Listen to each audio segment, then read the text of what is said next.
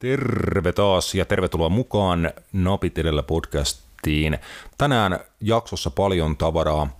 Kaksi reilua tunnin settiä. Ensimmäinen meikäläisen ja Kanervan Mauricion kanssa.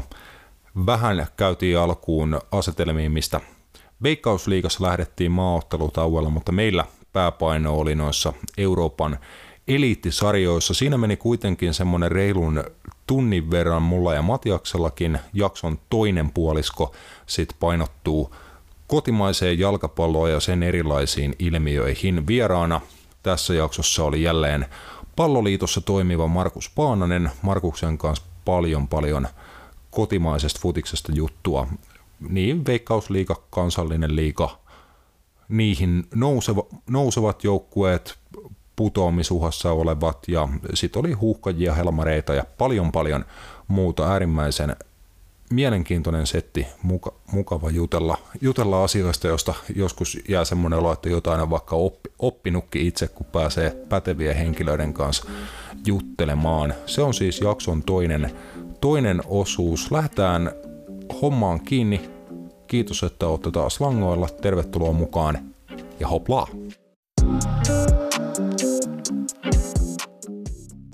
Napitelellä on itsenäinen ja sensuroimaton jalkapallomedia. Asiantunteva, asiaton ja ajankohtainen. Viikoittainen jalkapallopodcast.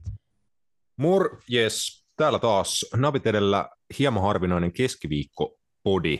Aloitetaan duolla Junila Kanerva. Tuottaja taas vähintään hengessä mukana ja aina niin kuin jännityselementti, että pompsahtaako Roope jossain vaiheessa jaksoa mukaan, mutta vähän poike- poikkeuksellinen jakso tänään siinä mielessä, että tosiaan on vieraskin osassa jaksoa meikäläisen juttu, sillä oli sellainen tunnin mittainen pätkä monia palloliitossa monissa rooleissa työskennelleen Markus Paanasen jutustelua, niin ää, aiheena siinä laajasti tavaraa suomalaisesta jalkapallosta, mutta aloitellaan me Matiaksen kanssa tässä hommaa keskenämme. Otetaan ihan, mekin ihan nopeat läpät siitä, että mistä asetelmista Veikkausliigassa palataan sitten maajoukkuetauon jälkeen peleille, kun paljon tässä ollaan Veikkausliigasta puhuttu, niin mestaruustaisto on Matias vielä viimeisellä kierroksella teoriassa elossa, että se vaatii aika lailla, että kupsista tulee joku 2019 vuoden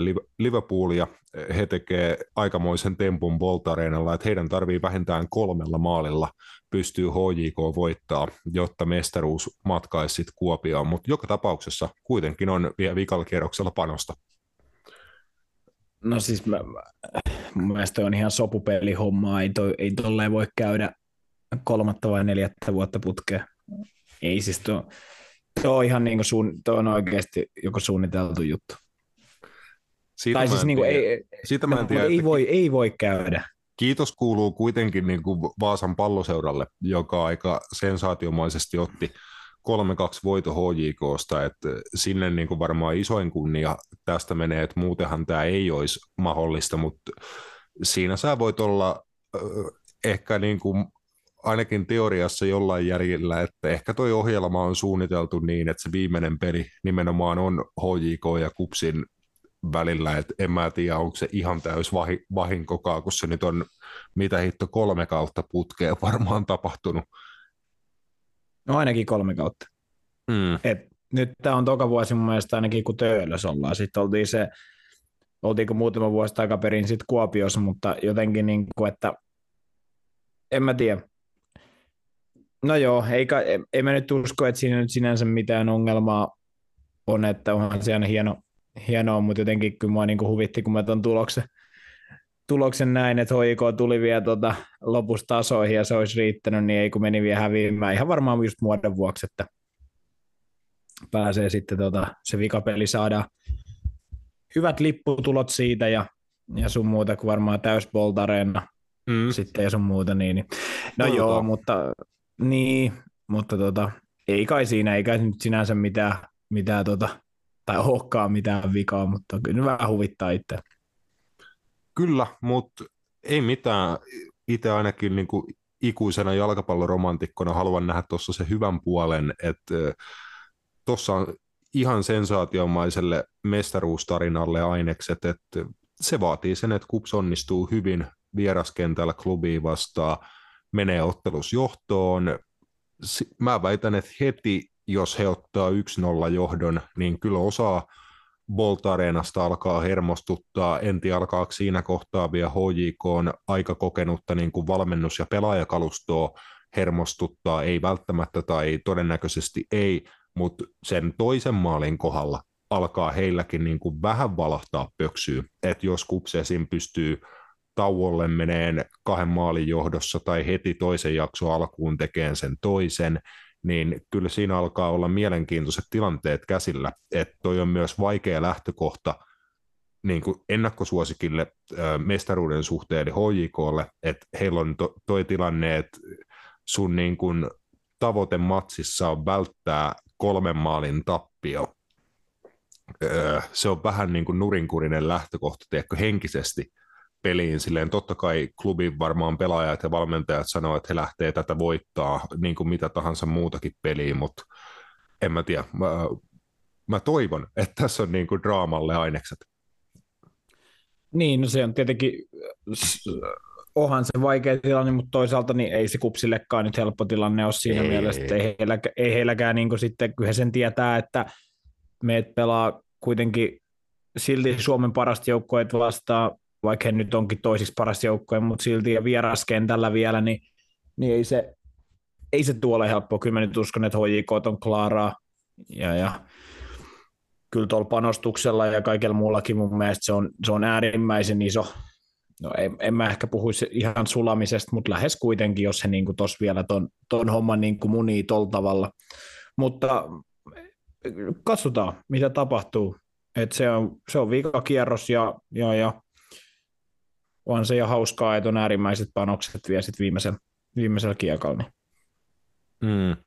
Kups on kuitenkin heidän niin kuin viimeisimmästä kuudesta pelistä voittanut vain kaksi, tasapelejä kolme niin. ja niin. Ta- tappio VPSlle, että he vois olla, vois olla niin kuin paremmassakin tilanteessa, että HJK on antanut kyllä saumaa si- siihen, että Kups on tässä mukana pysynyt, mutta he ei ehkä siitä vielä – Toki nyt siis viimeisestä kolmesta pelistä kaksi voittoa, että sillä, sillä tavalla he nyt vie tässä viimeisellä kierroksella. Teorian, teorian tasolla on kuitenkin elossa, mutta pyst, pysty Kups tosiaan kaataan tuossa viimeisimmässä Veikkausliiga-ottelussa 3-1 lukemin Hongan kotikentällään, että Roman Eremenko kavens kahteen yhteen Hongalle, mutta Akseli Vidjaskuksit pilkulta tokan jakson tokajakson aika alkupuolella 3-1 lukemat viimeisteli, että vähän siitä, siitä tosiaan toivoo, ja hyvä näin, hyvä näin että kupsuvia elossa mestaruudesta haastamassa. BPS tosiaan varmisti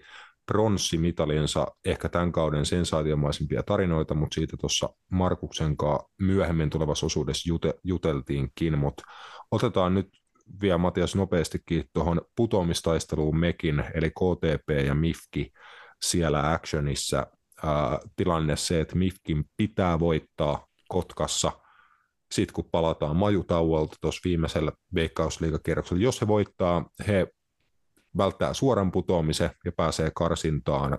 Katsotaan, tuleeko sitten sieltä Gnistania, MPtä, TPS vai kuka tulee karsintaottelus vastaan, mutta Mifkin on pakko voittaa, KTPlle riittää kotonaan Arto Tolsa-areenalla tasuri No joo, et, et, se on kanssa, to, nyt mentiin ihan toiseen päähän ja siellä on kanssa äärimmäiset panokset. Kyllä mä niin kuin jotenkin toivoisin tietyllä tavalla ihan vaan niin kuin tämän kauden tapahtumien johdosta. Toki on sitten, on sitten tässäkin seurassa ollut, ollut niitä ongelmia ja on valmentaja vaihtunut ja näin, mutta kyllä mä niin kuin jotenkin, mun silti mun sympatia jotenkin kaikesta tuosta hommasta, mitä on tapahtunut, niin on silti IFK Maarianhaminan puolella. Vaikka mm heidän joukkue on mun mielestä ollut selkeästi jo, niin kuin kauden alla puhuttiin, niin heikoin, heikoimpi, ellei heikoin koko sarjassa, mutta jotenkin toi KTP-toiminta, niin miten he niin kuin ollaan puhuttu aikaisemminkin, miten siellä nämä valmentajakuviot sun muut hoidettiin ja millä tavalla nyt Juha Malinen on viime aikoina tullut ulos hyvin eri, erikoisilla kommenteilla näiden otteluiden jälkeen, just mitä hän oli puhunut, että KTPn pelaajat lähellä niin kuin lopettamista, ennen kuin hän tuli pelastaa ne ja jotain tällaisia, tällaisia juttuja. Oi ja, vittu. Ja, ja jotain, jotain tällaista, että seura oli kuulemma ihan katastrofin partaalla, mutta hän, hän sitten kutsuttiin niin pelastaa tämä tilanne. Jotenkin vähän silleen niin kaikesta tosta jotenkin huokuu sellainen, että menkää takaisin sinne ykköseen ja miettikääpä vähän uudestaan asioita. Joo. Tai ykkösliigaan. Niin, niin. Ky- kyllä siis se voi, voit olla tuossa tossa sinällään ihan, ihan oikeassa, että se oli todella erikoinen tapa, että Jussi Leppälahden sopimusta jatkettiin ensi kaudelle tai siitä tiedotettiin, sitten tehtiin hyvin hyvin pikainen ratkaisu ja äh, vapautettiin hänet tehtävistä ja Juha Malinen tilalle ja mä noi Malisen kommentit kuulostaa äärimmäisen eriko, erikoisilta, ei ne mua niin kuin sinänsä yllä, yllätä.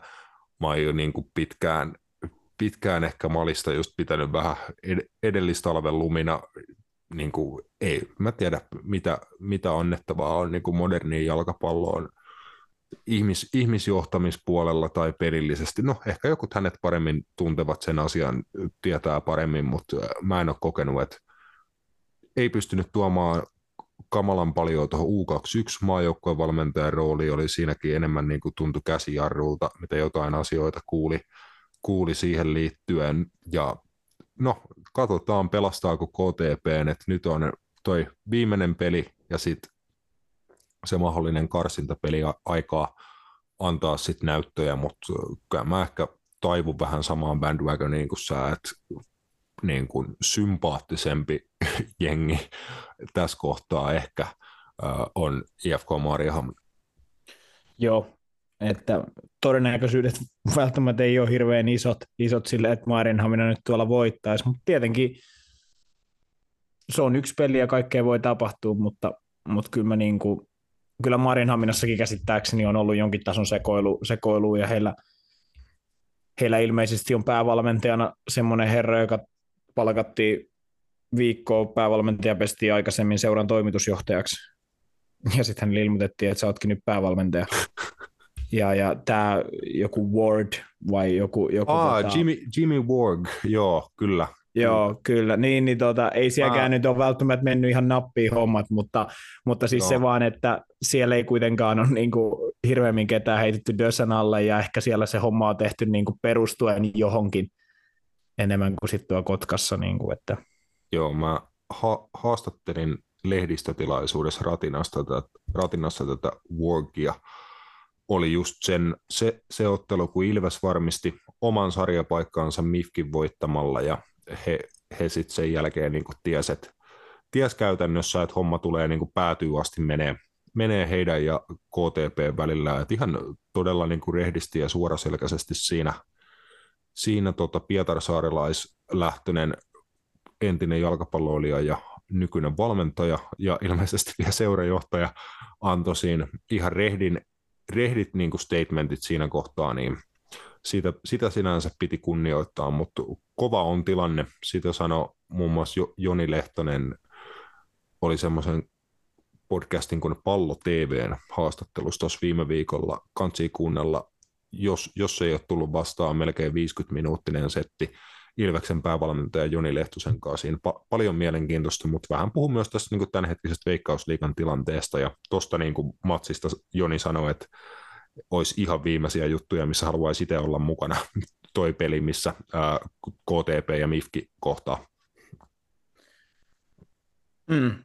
Tietyllä tavalla ehkä se, mikä siinä voisi olla niin kuin ainoa niin kuin positiivinen puoli, jos tavallaan katsoo, niin No joo, totta kai pääsarjas pelaaminen on niin kuin äärimmäisen tärkeää kummallekin, mutta oisko se sitten näin tälleen hypoteettisesti ajateltuna niin huono juttu kummallekaan mennä sinne ykkösliigaan, hakea sieltä ehkä se uusi startti sun muuta, niin tavallaan tuossa ei kuitenkaan, jos tuo vaikka pelaisi just seurat kuten Ilves, seurat kuten vaikka FC Lahti, öö, mun mielestä heille toi olisi niin kuin vielä rajumpi jotenkin toi matsi. Et mä näen, että et just no, näistä syistä, mitä just puhuttiin, että jos toisessa joukkueessa niin on ollut Jussi Leppälahden Juho Malisen sekoilut, toisessa Jimmy Wargon sama aikaan päävalmentaja, urheilutoimenjohtaja ja toimitusjohtaja, niin en mä tiedä, jotenkin ehkä voisi niinku just tehdä ihan hyvääkin.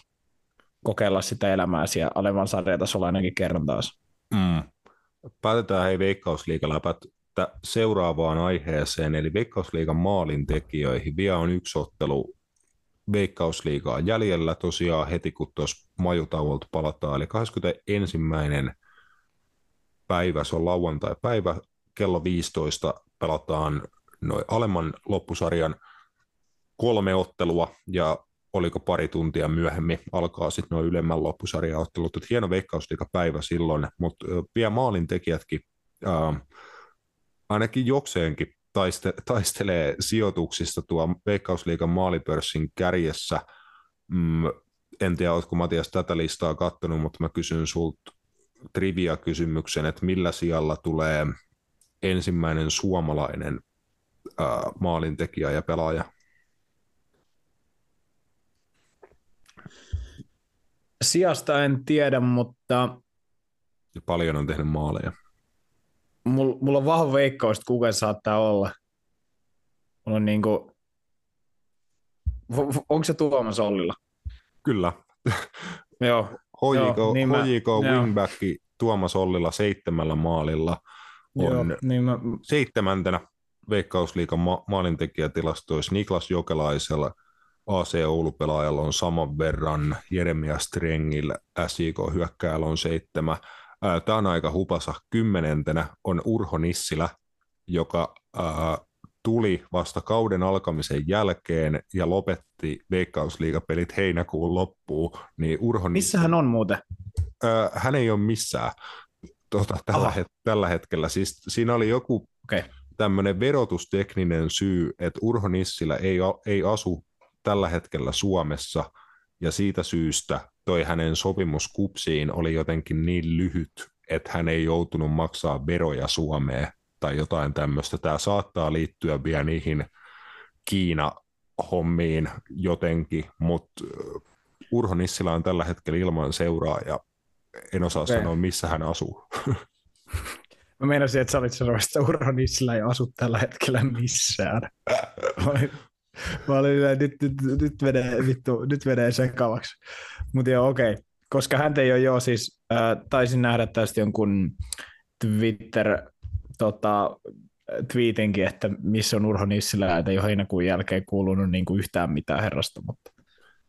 Jep, näin se meni, mutta joo, Urho Nissilällä on kuusi maalia, Ilveksen Santeri Haaralalla saman verran, että kyllä tästä nyt on puhuttu meidänkin podcastissa aika kauan, että kotimaisia maalintekijöitä olisi mukava nähdä ja kovempia maalimääriä niin kuin kauttaalta läpi liigan, että okei, pelataan vaan 27 ottelua, totta kai se vaikuttaa jonkin verran maalimääriin, mutta kuinka paljon on pelaajia, jotka tekee vaikka joka toisessa pelissä maali. Niitä on, li, niitä on liigassa sellaisella rekordilla vetäviä pelaajia on tällä hetkellä kaksi. Eli ykkösenä Bojan Radulovic HJK ampuu rangaistuspotkut, mikä myös tietty auttaa vähän maalitilastoa, mutta ei se mitään.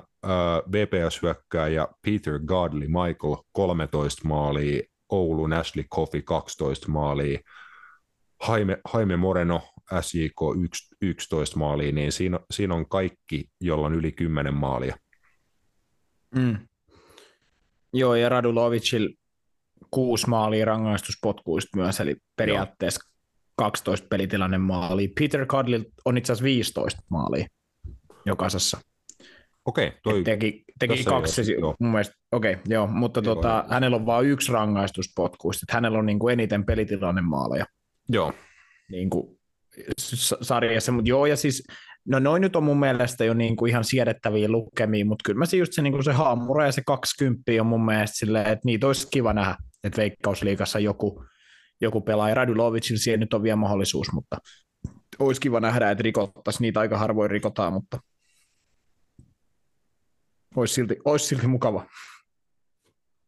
Joo, sitten tosiaan Juan Les, Lescano hakahyökkäjä yhdeksän, Darren Smith Interist kahdeksan, ja sitten tosiaan tuli nämä Ollila ja jo, Jokelainen, että aika maltillisia noin maalimäärät on, tästä, tästä ollaan monena vuonna puhuttu, mutta ei mitään, jat, jatketaan kotimaisesta futiksesta eteenpäin, koska kotimaista futista tulossa tässä jaksossa vielä tunnin verran. Juttelen siinä palloliitos monissa eri rooleissa työskennelleen Markus Paanasen kanssa monenmoista kotimaisesta jalkapallosta, muun muassa maalinteko ja hyökkääjien anteeksi, kehittäminen yhtenä aiheena, että miten siinä voitaisiin Suomessa niin kuin paremmin spesialisoituu valmentaa just tämmöisiä spesifejä hyökkääjän taitoja, että puhuttiin siitä, että esim. maalivahtivalmentamisessa Suomessa ollaan itse asiassa todellakin hyvää luokkaa. Meillä on paljon paljon hyviä maalivahteja tällä hetkellä esim. miesten puolella, niin naisten, naistenkin puolella tulossa, niin jos näitä niin kuin valmennustaitoja saataisiin hyödynnettyä tuo vähän eri pelipaikoilla kenttäpelissä, niin se voi olla ava- avainjuttuja, mutta semmoista vielä tässä jaksossa, niin me mennään Mats Sundinin kanssa eteenpäin. Uh, otetaan nopeat poiminnat viime viikolta, kun puhuttiin mestarien liigasta, niin tuleeko sinulla ihan niin kuin apteekin hyllyltä mestarien liigan ostot, mistä haluat puhua? Union Berlin Braga. Berliinin olympiastadionin 73 000 ihmistä. Joo. Ja miten se ottelu meni, niin oli draaman kaarta parhaimmillaan, eli, eli Union Berlin johti vielä tauolla 0-2, lopputulos 2-3, kolmannen lisäaikaminuutilla. Äh, Andre Castro Pereira kaukolaukauksella alakulmaa. Braga haki vierasvoito. Oli hiljasta. Jos näin voi kuvitella, että siellä oli aika iso, aika iso stadion, aika hiljaa. hiljaa. Mutta siis se oli ihan, ihan tota, hieno peli. Se oli alkuillan matsei, muistan, ja tämän ottelun katsoin kokonaan. Uh, Union Berlin on siisti, siisti joukkue siinä, että toi heidän joukkueensa niin kuin, pelaajista yksilötasolla ei päätä huimaa, mutta mut sitten jotenkin miten se linkkasi se niiden pelaaminen, miten kaikki ajotukset muun muassa niin kuin tilanteen vaihdoissa, kun he lähti, niin se oli ihan ilmiömäistä. Siis se oli ihan niin kuin, muun muassa kaksi maalia tehnyt Geraldo Becker, äärimmäisen nopea tota, hollantilais surinamelaisyökkäjä, mutta kuitenkin niin, niin joukkojen kapteeni, niin se, se, miten hänelle onnistuttiin pelaamaan niin oikea-aikaisesti selustaan, niin se oli ihan käsittämätöntä. Siis mä, mä taisin silloin muistaakseni laittaakin, että mä en ole niin kuin, äh, oikeasti noin hyvää transitiojoukkuetta nähnyt niin kuin varsinkin niin kuin offensiivisissa transitioissa niin hetkeä. Siis niin kuin siinä, että joka kerta siihen ei tarvittu mitään kikkaskointsia, se oli muutamalla syötöllä, mutta ne ajoituksessa natsas niin hyvin. Mä taidon, kyllä me ollaan varmaan puhuttu tästä totta kai Union Berlinistä, ja muistan silloin, kun he pelasivat muun muassa Kupsiin vastaan Suomessa, niin mun mielestä Kupsistakin joku, joku silloin sanoi, että ei ole koskaan pelannut niin hyvää tilanteenvaihtojoukkuetta vastaan, mitä Union Berlin tai olympiasta 0-4 voito hakea tai jotain.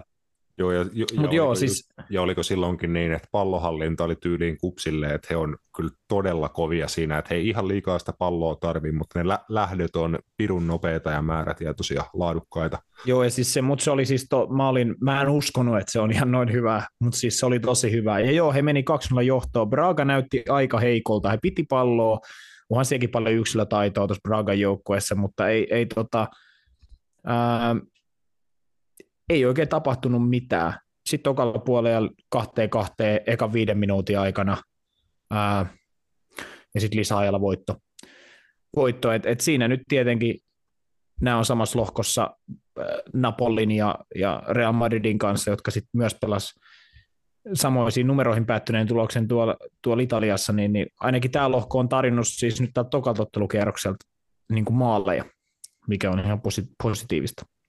Joo, ja Union Berlinille valitettavasti niin kuin kylmä suihku toista kierrosta putkee lisäajalla, että hyvin, hyvin, niin kuin, hyvin, he taisteli hyvin Real Madridin vastaan, siinä ei ehkä voi sanoa, että he pelas hyvin, mutta hyvin he niin kuin, taisteli ihan sinne loppuun asti, ja tuossa ilmeisesti on sitten pelan, pystynyt pelaankin hyvin, hyvin niin julmaa, julmaa heidän kannaltaan, mutta Real Madrid jatkaa taas sitten ehkä hieman tutumpaa te- tekemistä, että ei mitään kummempaa niin kuin domi, pelillisdominointia tai vakuuttamista, mutta kyky voittaa, ratkaista otteluita, se on siellä melkein aina läsnä ja kyllä se on taas ollut sama mies tällä kaudella, nuori uusi galaktiko Jude Bellingham toski ottelussa 1 plus 1 tehoilla. Joo, äh, no pelihän oli äärimmäisen tasainen. Pallonhallinta Napolille 50,1 prosenttisesti, Real Madrid 49,9, vedot 18-18, et aika tasainen matsi nähtiin Diego Armando Maradonalla, öö, ja oikeastaan niin kuin tuossa vähän petasitkin, niin hyvin pitkälti just, just tuolla kaavalla, että et kyllä Napoli oli aloitteellisempi, Real Madrid kyttää niitä omia hetkiä, ja sitten heitä ottaa tämmöiset pelaajat kuin Jude Bellingham, Vinicius Junior muun muassa, ja, ja, ja sitten vähän, vähän onnekkaasti tietenkin 78 minuutin kohdalla Alex Meretin omalla maalilla Fede Valverden kaukolaukaus osui rimaa, ja siitä Alex Meretin selkää Joo. ja maaliin. Että, että siinä oli vielä semmoinen hyvä Real Madrid-mainen Chagan mukana, mikä kuuluu heidän, heidän tuohon toimintaansa. Mutta tota, ei mitään, siis äh, tärkeä voitto. Real Madrid on näissä lohkopeleissä yleensä kanssa just tämä, että he niinku raapii noita voittoja, totta kai sitten jatkopeleissäkin, mutta, mutta onhan tuossa nyt, jos ajatellaan, katsot vaikka tuota Napolin alakertaa, niin onhan se mennyt aika uusiksi. Viime kaudesta niin toppariosasto nuori Leo Stigard ja sitten Nathan nuori brassi, toppari, että et se näkyy valitettavasti, että et ei ehkä ihan riittänyt kokemus just Viniciusta ja Bellinghamia ja kumppaneita vastaan, että vähän helposti pääsi niin kuin Real Madrid niitä maaleja tekee. Muutenhan Napoli pelasi ihan, ihan ok, mutta ehkä siis just ei ole, niin kuin voidaan todeta, että ei ole sama Napoli, mikä viime kaudella. Se on nähty niin kuin Serie Aassa ja se on nähty niin kuin liikassakin, että, että ei, ole, ei ole sama joukkue. Mm, joo, äh, siellä vielä ei ole valmentajalle annettu potkuja. Ei ole, mutta ilmeisesti Joo. tässä on nyt ollut tämmöistä neuvonpitoa, että Antonio Conte oltaisiin tuomassa Napoliin. Jep, ja oliko... Siitä mä en tiedä sitten, että onko se no. hyvä juttu. Se on, se on se joku De Laurentis vai mikä, mikä mies se on se Napolin, Napolin bossi. Kyllä. Aika maineikaskin ollut ajoittain näissä lausunnoissa lehdistössä, mutta sanoi niin kuin nyt, että hän oli keskustellut tuota kesällä Luis Enriquen kanssa siitä, että hän olisi tullut Napoliin, mutta sanoi sitten siinä samalla, että no onneksi ei onnistunut, koska kattokaa sen tuloksia PSGssä. oli antanut pienen kuitin siinä vielä sitten Luis Enriquelle ja jotain niin kuin, eh, tuntuu vähän, että, että siellä ei ole tehty niin hirveän hyvää valmentajanimitystä ja siitä ollaan sitten aika pian valmis ottaa takapakkia, jotta pystyy sitten tästäkin kaudessa tekemään jollain tasolla menestyksekkää. Mä en tiedä, onko vaikka Antonio Konten palkkaaminen niin oikea ratkaisu sen suhteen. Antonio Conte, itse, Antonio Conte itse sanoi hiljattain, että hän haluaa ja uskoo, että jossain kohtaa vielä uralla hän tulee valmentaan AS Roomaa että siinä on seura, jossa, jolla on paikka hänen sydämessään, niin ehkä se nähdään sitten Jose Mourinhon aikakauden jälkeen, että toivottavasti se menee vähän paremmin AS Rooma-kannattajien kannalta kuin mitä saman duon yhdistelmä meni tuo Tottenhamin päädyssä, mutta en tiedä. Tämä on aika tyypillistä italialaista jalkapalloa myös, että kulisseissa aina tapahtuu. Joo, ja siis just taisin jossain podcastissa mainitakin, että en mä nyt jotenkin Trudi Garcian nimitystä ikinä oikein ymmärtänyt, että niin kuin, hei haloo, se sai Al Nasirista potkut keväällä. Niin mä olin silleen, että onko tämä nyt oikea äijä Italian mestari? Niin ei mun mielestä ollut, mutta joo, ää, ei siinä. Real Madrid jatkaa kahdella voitolla silloin, koska Napolilla – kolme pistettä Bragal, kolme pistettä Union Berlin vikana.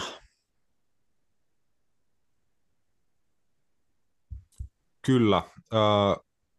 eteenpäin me, me, Metsuriliigassa, mitä me poimitaan täältä, niin mennään tuohon tota, öljyvaltio derby Newcastle PSG. St. James's Park oli vaikea paikka pariisilaisille. Mä kyllä tätä väläyttelin jo ehkä ennen, ennen niin kuin näitä lohkovaiheiden al- alkuun sen suhteen, että kyllä, kyllä jos toi vierasottelu St. James's Parkilla tulee, väittäisin, että kaikille tämän lohkojoukkueelle ole niin kuin tosi vaikea rasti. Uh, sä nostit ennen peli Matias, sitä kuin, niin kuin materiaalieroa näiden joukkueiden välillä, että vaikka kuinka hyvin Newcastle pelaisi, kuinka kova meininki olisi, niin siellä saattaa tulla kylmää kyytiä Dan Burnille, Usmane Dembele, Kilian Mbappe vastaa ja toisen laidalla sitten Kieran Trippier, PSG oli laittanut todella hyökkäysvoittoisen joukkueen kentälle, ja niin kuin jälkiviisaana voidaan sanoa, että taktisesti Luis Enrique kyllä teki todella erikoisia valintoja tuossa ottelussa, ja se varmasti johti siihen, että he niin kuin ottelun aika raskaasti sitten lopulta hävisi. Joo, siis no ne tuli tota,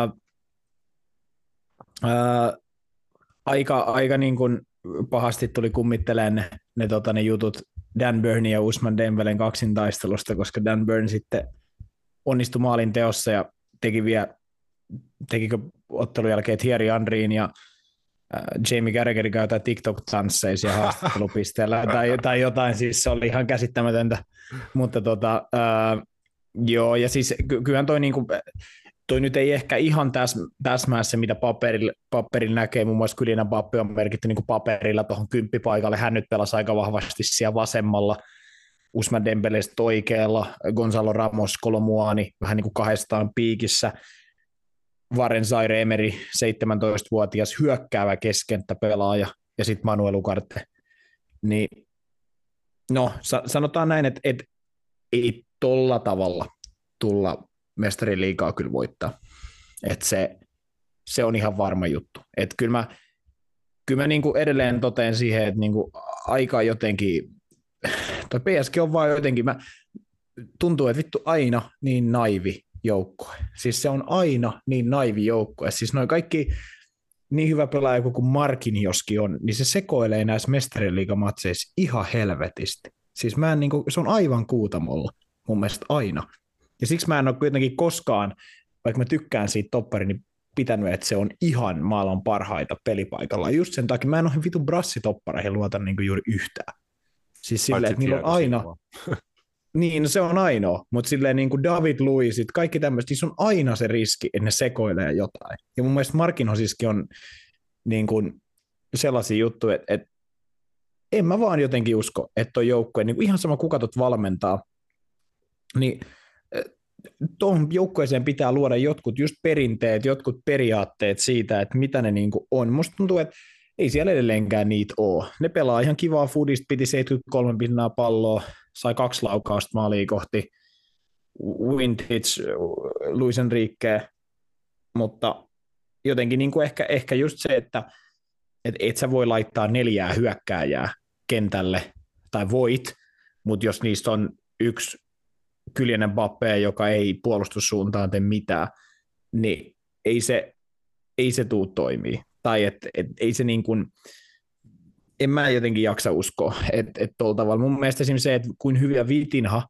oli Dortmundia vastaan siinä ekassa, se on mun mielestä ihan laitonta, että se aloitti penkillä. Se oli mun mielestä heittämällä PSG niin kuin paras pelaaja, keskentäpelaaja. Mä en mm. niin kuin ymmärrä, ymmärrä sitä, että, että niin kuin, mä olisin vielä ehkä jotenkin, jos taas peli olisi pelattu Pariisissa, niin ymmärtänyt ton, mutta että sä meet vieras peliin Englantiin pelaa, että sulla on neljä puhdasta hyökkääjää kentällä, ja sitten sulla on käytännössä yksi puolustava keskenttä ja yksi kasipaikka kautta kymppipaikan pelaaja, niin kyllä aika saatanan taktikko saa olla, niin kuin, että, että toi menisi läpi. Ja Pep Guardiola ei lähtisi pelaamaan tuolla tavalla. Ei, niin ei, kuin, ja, että... siis, sä, ja Newcastlesta vielä niin kuin pitäisi tietää, että kyseessä on oikeasti – varmaan koko niin kuin Euroopan huippujalkapallossa yksi eniten niin kuin fyysis, fyysisesti töitä paiskiva joukkue, että niin kuin juoksumääriä, intensiivisiä spurtteja, prässejä, katkoja, taklauksia YMS, niin mä luulen, että Newcastle-pelaajat löytyy aika monessa tilastosta aika korkealta. Ja se oli mun mielestä hienoa, että vaikka kuinka PSGllä oli se laatuero, laatuetu, he pysty peliä dominoimaan, ja olihan siellä tilanteita, missä Newcastle joutui niin kuin puolustamaan uhrautuvasti ja tekemään paljon hommia, mutta he piti PSGn uhkan tosi matalana. Maali, maali odottama matsin jälkeen aika lailla tasan, tai melkein, melkeinpä tasan, tasan maali odottamaa laukauksia, Newcastle 12, PSG 11.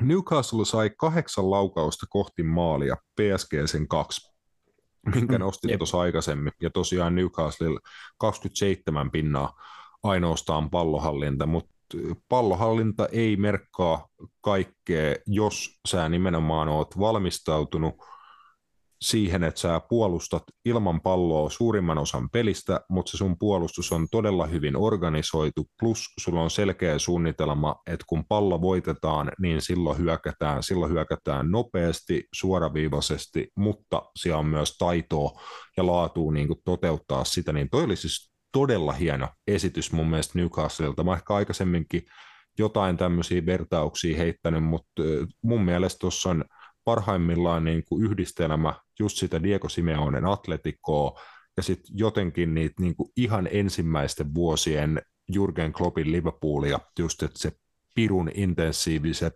juoksut transitiotilanteissa niin positiivisissa kuin negatiivisissa. Eli jos voitetaan pallo, mennään kovaa kohti maaliin. Jos menetetään pallo, niin halutaan vitun nopeasti taistella se takaisin ja suojella omaa maaliin. Niin tämmöinen hirveä tahtotila ja intensiteetti, niin sillä intensiteetillä mun mielestä Newcastle pyyhki ton PSG ihan lattialta.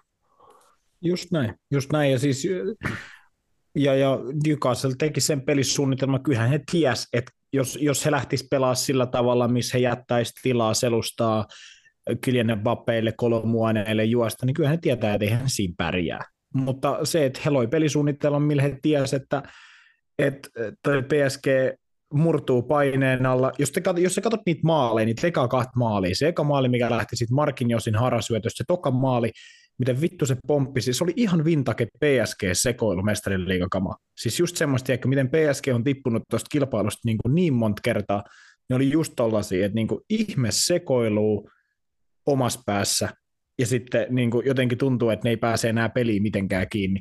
Ja kyllä, kyllä mä sen sanoin, että kyllä tuossa Luisen Riikkeellä on iso duuni, että et tuosta jengistä, koska se PSG on vahva siellä Pariisissa, se on nähty niin kuin joka vuosi että siihen on pystynyt voittaa Realit, Cityt, kumppanit, mutta sitten kun he menee tuonne vieraskentälle, niin se jotenkin se, sieltä puuttuu se niin kun, mentaliteetti grindata niitä tuloksia ja ottaa niin kuin sillä tavallaan sillä pienellä paskailulla se peli.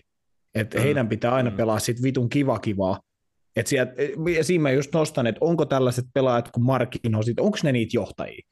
Vai onko se niitä semmoisia just, että ne murtuu ekan paineen alla – et, et, se on vähän niin kuin tuolla Pariisissa se homma jotenkin, että, että se ehkä se niin kuin seura, se ei vaan ole sellaista jotain, mitä mm. siellä tarvisi olla. Että se tarvitsee, totta kai nyt tämä on ihan turhaa tälleen dumaa, kausi on näin alussa mestariliikassakin, mutta ei tuo nyt mun mielestä hirveän vahvoin näyttöjä antanut siitä, että jos vieraspelit on tollaisia, niin ei he tule tässä kilpailussa pääsee ekaa pudotuspeli niin kuin vaihetta niin kuin pidemmällä. Mm. Ja toi lohko on äärimmäisen mielenkiintoisessa tilanteessa Newcastle. Niitä edes lohkosta jatkoa, totta. Niin, Newcastle on neljällä pisteellä nyt lohkon kärjessä, PSGllä kolme, äh, AC Milanilla kaksi ja Dortmundilla yksi, eli Milan ja Dortmund pelas keskenään, keskenään tasurin tossa, mutta mennään hei Newcastlein lohkojohdosta, jatketaan tuonne valioliigan puolelle ihan pienen tauon kautta.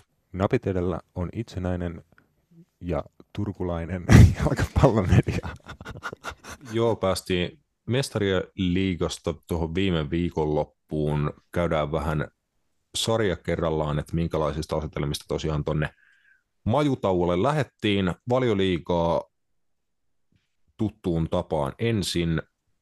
La- aloitetaan tuolta lauantailta sieltä mun poimintaottelu, jonka – itsekin katoin, mä jostain syystä nähnyt useammankin Manchester Unitedin ottelun, ottelun tällä kaudella, niin tuntuu niin kuin tulevan aina sellaiseen aikaan, että mulla ei niin kuin mitään muuta tekemistä. Jos mä että no maataan tässä sängyssä ja laitetaan Viaplaylta Manun peli pyöriin, ja ne on seurannut aina semmoista ihan samanlaista kaavaa. Että Manu, Manu ei niin kuin ole, ole kovin hyvä ollenkaan jalkapallossa, ne altavastaajana pelaavat vastustajat on omiin niin kuin lähtökohtiin ja resursseihin nähden esiintynyt aika hyvin, mutta kukaan niistä ei ole saanut pistettäkään Manulta. Että nämä, Manulla on neljä voittoa ja tällä kaudella, ja sanotaan, että mun mielestä hyvin, hyvin helposti voisi olla, että heillä ei olisi välttämättä voittoakaan niistä otteluista, jotka he on, on pystynyt vo, voittamaan. Et mun mielestä Brentford pelasi hyvin Old, Old Traffordilla, mutta Scott McTominay oli eri mieltä ja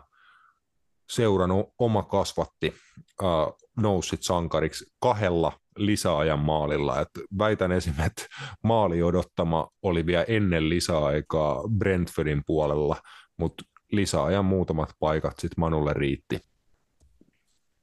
Joo, tärkeät kolme pistettä Unitedille. Kyllä he tota, niin tietyllä tavalla tarvitsi sen Crystal Palace kotitappion jälkeen. Uh, joo, Scott McTominay teki kaksi maalia, siitä palkintona varmaan eten tota, sitten viikolla vai milloin nämä pelit jatkuukaan, niin, niin, niin tulee ehkä saman verran peliaikaa kuin nyt, eli joku kolme minaa. et, et, et, joo, to, siis mun mielestä Scott McTominaylle ihan hieno, hieno juttu, niin kuin, niin kuin puhuit oman seuran poika, ja tämmöisiä hetkiä ei ole niin kuin varmaan hirveän monta hänen, hänen uralla on, että on ratkaissut niin tuolla tavalla peli. Ne on ollut itse asiassa aika tehokas Skotlannin maajoukkueessa johtaa noita karsintojen maalipörssiä. En tiedä, onko ne entiset hyökkäjän ominaisuudet sieltä, mitkä paistaa, paistaa läpi, mutta mutta eipä toi nyt joo. Mun mielestä on. Ne näky, näkyy McTominayn pelaamisessa aika usein, että miten hän tekee niin juoksui boksia, vaikka jos tuossa pääpelaamisessa, millä hän voittomaalin sitten teki, niin huomaa kyllä, että ne jutut tulee hänelle aika, aika luonnostaan, että ei välttämättä niin kuin ollenkaan huono juttu, jos häntä pystytään käyttämään niin kuin boksiin nousevana keskikenttäpelaajana, että siinä, siinä hän on parhaimmillaan, että voi olla arvokaskin, niin kuin... arvokaskin pelaaja tuossa roolissa koska se on niin uuden ja Marwan Fellaini tyylinen ratkaisu. Tyylinen ratkaisu, että jos tarvit, tarvitaan tuota, äh, boksia, niin ei tämä Fellaini, ei, se oli aina Jose Mourinhon tuota, masterpiece, kun United tarvi maaliin, niin heti Fellaini kärkeä ja sitten yleensä jotain siihen teki sillä se afrolla. Mutta tota, mut joo, eipä, eipä nyt, jos niin kuin katsotaan ihan, ihan niin kuin pelaajienkin tota, ar- arvosanoja sun muuta, vaikka ei ne tosissaankaan aina kaikkea kerro, mutta mutta äh, eihän United pelannut hirveän hyvin. Heillä oli 21 laukausta, 63 prosenttia pallohallintaa. Unitedin kohdalla mä en tuon pallohallintaa, sen takia viittis aina niin kuin katsoa, koska monesti he on parempi otteluissa, missä heillä on vähemmän pallohallintaa. Johtuen siitä, että no, silloin heidän monet pelaajat pääsee käyttämään huomattavasti paremmin ää, heille sopivia ominaisuuksia kuin siinä kohtaa, kun heille heillä pitäisi olla pallo, he pelaa matalaa blokkia vastaan, heillä ei ole mitään malleja, miten he hyökkää, et lukunottamatta sitä, että Bruno Fernandes taikoo jotain, niin siinä se siis, kyllähän Unitedilla niin kuin edelleen, ei toi nyt niin kuin, tärkeät kolme pistettä varmasti Erik Ten Hagille pirun isot pisteet niin kuin hänenkin aseman puolesta, vaikka en mä mm. usko, että se asema nyt on tavallaan uhattuna ollut, mutta kyllä se pikkuhiljaa se köysi olisi alkanut kiristyä kaulas, niin. jos tostakin olisi tullut tappio. Toi olisi ollut kolmas peräkkäinen tappio, eli Crystal Palace välissä Galatasaray, eli toi olisi ollut kolmas peräkkäinen kotitappio. Se on niin kuin aina semmo, semmoinen juttu, että sen jälkeen alkaa keskustelut kiihtyyn, kiihtyyn kyllä aika kovaa tahtia, mutta todella todella tärkeä voitto se voi nimenomaan riittää niin kuin aika pitkälle, että saa vähän, vähän edes sitä työrauhaa, mutta kyllä tuota peliä mun mielestä pitäisi aivan hirveä määrä saada kehitettyä. Toki on tällä hetkellä heillä haasteita loukkaantumisten kanssa, jos pitää laittaa askiin niin tämmöinen puolustusnelikkä kuin Victor Lindelöf, Johnny Evans, Harry Maguire, Diego Dalot, niin yep. ei niin kuin voida olla hirveän hyvässä tilanteessa. Se, että niin kuin Mm, kaikki määrä rahaa, mitä Manchester United on joukkueeseen sijoittanut, niin et ei ole enää niin kuin jäljellä minkään tason korvaajia. Et on tilanne, että heillä ei ole yhtään puolustaja tota, vaihtopenkillä.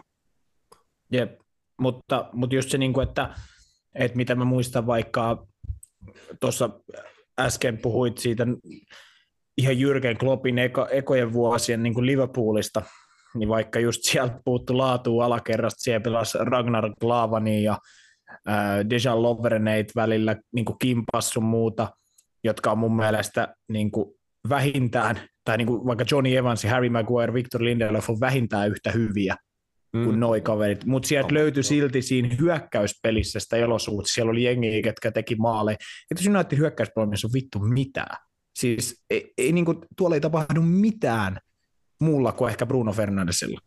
Siis ei, ei, niin kuin, ei kellään Joo. tapahdu yhtään mitään. Rasmus Hoilunen on ollut ihan pirteä mestarien liigas, mun mielestä teki Galatasarait vastaan. Ää, no se tokamaali oli mun mielestä hänen maali, se toinen eka nyt osuvaa häntä päähän, mistä se kimpos maali.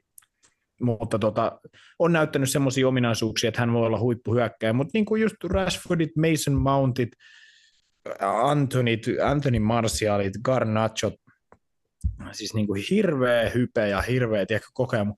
Mutta siis jotenkin se, että ei, ei niin kuin taas tunnu, että niin kuin tapahtuu mitään.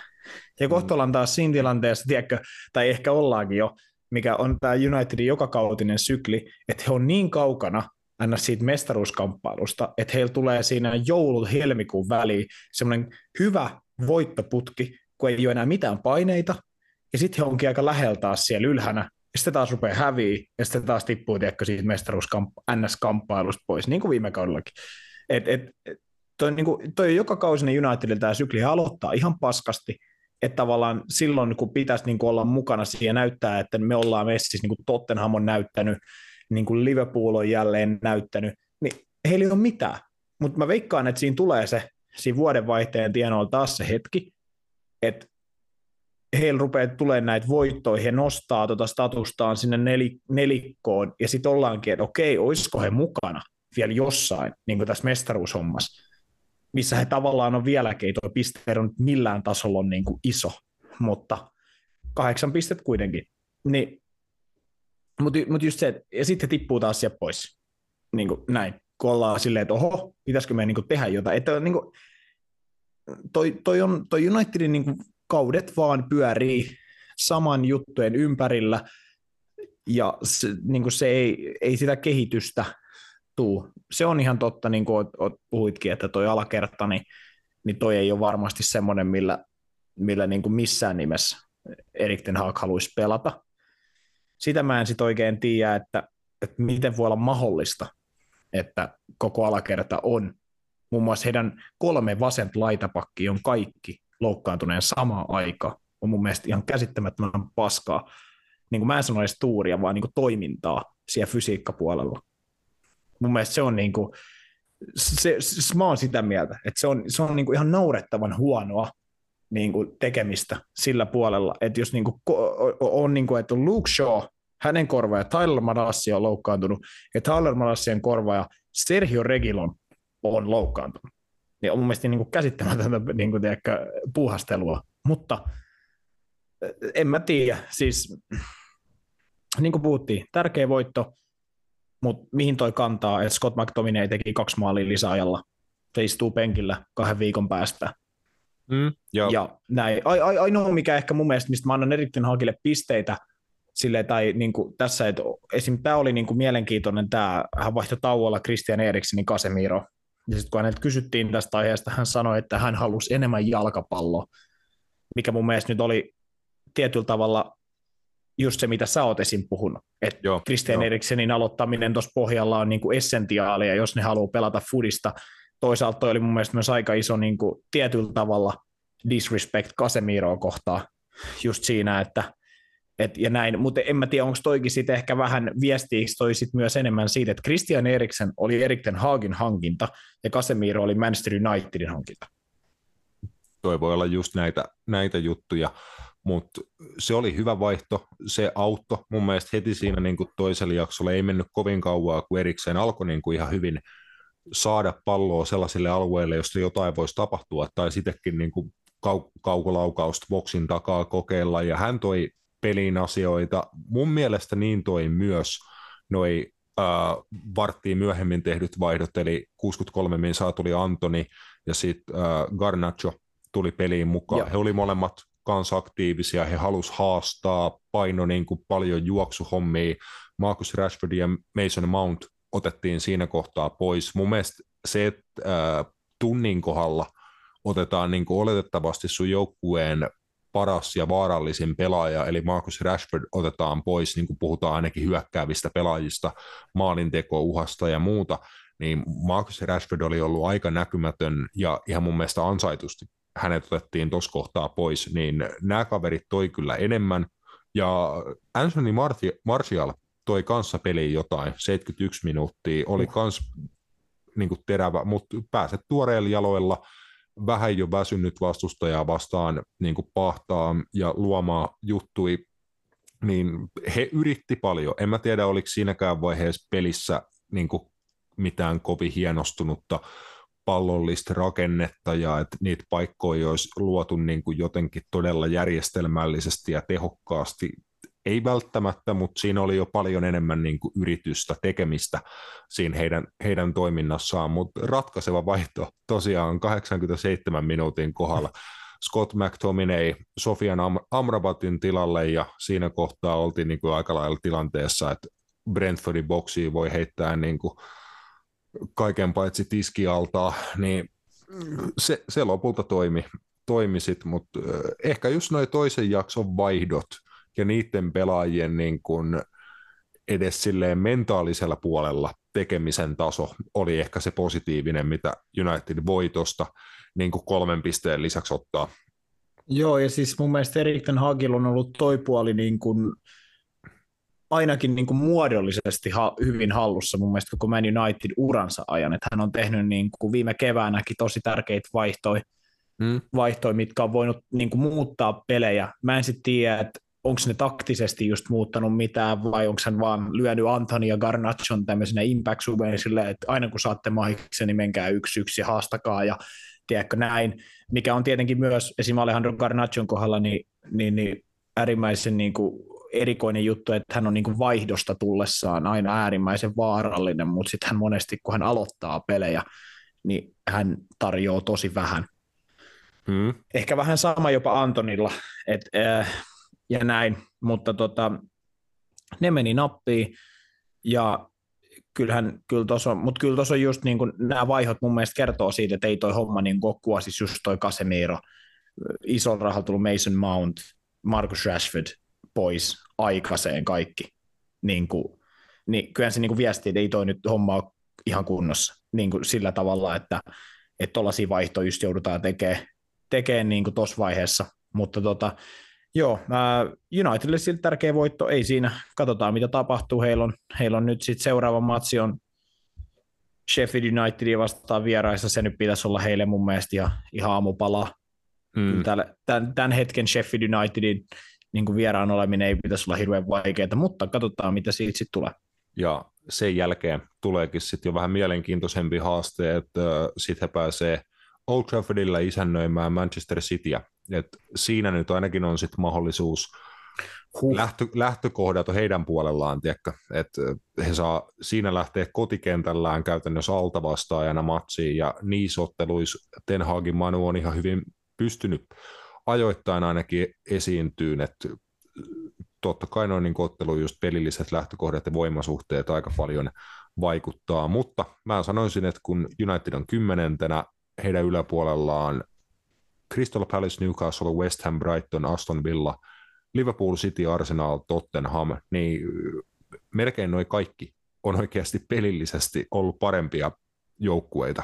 Kaikki noista on joko tehnyt enemmän maaleja kuin United tai päästänyt vähemmän maaleja, eli on jossain onnistunut käytännössä pelillisesti paremmin, paremmin nämä kaikki ylä, yläpuolella olevat joukkueet. Et sinänsä ihan mielenkiintoisista asetelmista valioliika lähti nyt kahdeksan matsin jälkeen majutauolle, että mun mielestä toi niin kuin ylin kahdeksan alkaa vähän muodostuu. Toki siellä on niin kuin Aston Villa ja West Ham vielä, mun mielestä täysin ansaitusti muuten molemmat nuo joukkueet kyllä niin kuin tässä kohtaa kautta.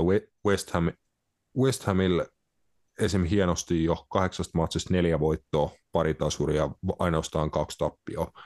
Niin kyllä Manchester Unitedilla, Unitedilla ja heidän takanaan tulevalla Chelsealla on aika paljon tekemistä niin kuin murtautua tuonne sarjataulukon paremmalle puolelle, että siellä on kyllä kovia, kovia jengejä. Ö, ota Roopen iloksi nopean mainita. Chelsea voitti jal- toisen jalkapalloottelun peräkkäin. Kyllä, harvinaista. Jep. Hyvinkin harvinaista. 4-1 vierasvoito haki Burnley vieraana siellä. Nicholas Jackson muun muassa on osunut maalipuiden väliin. Oliko eka valioliikamaali? Taisi olla toinen. Mun mielestä toinen, onnistui Lutoniin vastaan. Lutoniin vastaan, että tota, on onnistunut näitä vähän heikompi vasta, mutta tärkeä joo, ja Cole Palmer onnistui myös tekemään ensimmäisen valioliiga-osumansa. Ja, sai, ja... sai vetää pilku, hei. Toi oli, joo. Ja se jäi vielä ottelun voittomaaliksi, eli hän on niin kuin yksi yksi tasatilanteessa päässyt vetämään pilkkua. Kyllä. Aika en kova. mä tiedä kyllä, että kuka muu tuolla olisi vetänyt ehkä, no Enzo Fernandes, mutta hän mun mielestä äh, on epäonnistunut muutamissa viimeisimmissä rankkareissaan, että en mä, en mä sitten oikein, Raheem Sterling ei ole kans kaveri, kenet mä laittaisin pilkkuun vetää. no, että, siitä mä oon samaa mieltä, joo. Et siinä, siitä alkaa vähän vaihtoehdot loppuu.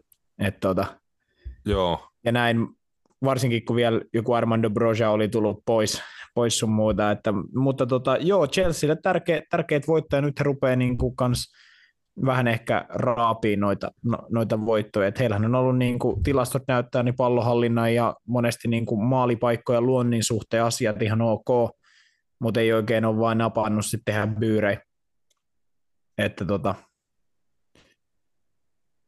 et se, se, on, se on nyt niin kuin, että mun mitä käsitin, niin sieltä olisi pikkuhiljaa alkamassa tulossa niin kuin Reece Jamesi muun muassa takaisin pelikuntoon sun muuta, että Joo. Että, et, kyllä se varmaan toi Chelseakin niin tuossa itsensä kohta niin kuin vähän parempaa kuin silu, että ei helkää nyt ihan noin seuraavat pelit, niin, niin kuin mitään, mitään maailman helpoimpia tuolle, että, että, että Arsenal ja sitten Brentford, mutta jos se niistä pystyy vaikka hyviä tuloksia saamaan, niin, niin miksei, näyttää niin kuin ihan hyvältäkin. Joo, pari, pari voittoa tuohon, niin heidän niin kuin ensin, ekan kymmenen pelin saldo näyttäisi niin kuin huomattavasti paremmalta ja siedettävämmältä kuin mitä tässä, tässä kohtaa, mutta joo, mennään ete, eteenpäin noissa vali, valioliigan hommissa. Sunnuntaina pelattiin suurin osa niin kuin mielenkiintoisista otteluista, kun moni valioliigajengi pelaa torstai futista, eli Eurooppa-liigaa, West Ham, Brighton ja Liverpool, niin West Ham ja Newcastle 2-2 tasan, siellä, siellä intensiivinen matsi. Muhammed Kudusin ensimmäinen valioliigamaali ja viikon toinen, kun onnistui tuo Eurooppa-liigankin puolella, niin hän, hän tasotti matsin 89 Alexander Isak oli iskenyt viiden minsan sisään pari maalia tokalla jaksolla Thomas Sojek vienyt West Hamin johtoon, mutta aika tasaiset valioliigan joukkueet, kun katsotaan ma- materiaaleja ja joukkueita, jotka tuossa kentällä aloitti, niin nämä on aika hyviä niin kuin laadukkaita pallojoukkueita. Joo, tosi fyysisiä niin kuin joukkueita, tekee paljon duunia ja näin, että tota, Joo, ei siis, en mä nyt siis Newcastle on ehkä vähän laadun puolesta parempi, mutta kyllä West Hamkin niin kuin, ää, pelaa sillä omalla tyylillä, niin jopa välillä ihan viihdyttävää jalkapallo. Joo, siis mun, mun mielestä todellakin, todellakin West Hami ajoittain niin kuin aika mukava katsoa, että he on myös joukkue, joka ei ihan liikaa niin kuin väkisin sitä pallohallintaa halua tai tarvii, että pystyy hyökkää suoraviivaisesti, nopeasti, mutta laadukkaasti. Että siellä kuitenkin Jared Bowenit, Lukas Pakuetat, taitavia pelaajia, Mihail Antonio kova juokseen, James Ward-Prowse on ollut tosi hyvä lisä heille ja ei huono partneri hänelle siinä pohjalla, että entinen Ajax-pelaaja Edson Alvarez siinä hän, hänen kanssaan, niin ihan la- laadukas parivaljakko sekin. Samaan tulokseen, eli 2-2 tasapeliin päättyi myös samaan aikaan pelattu Brightonin ja Liverpoolin kohtaaminen.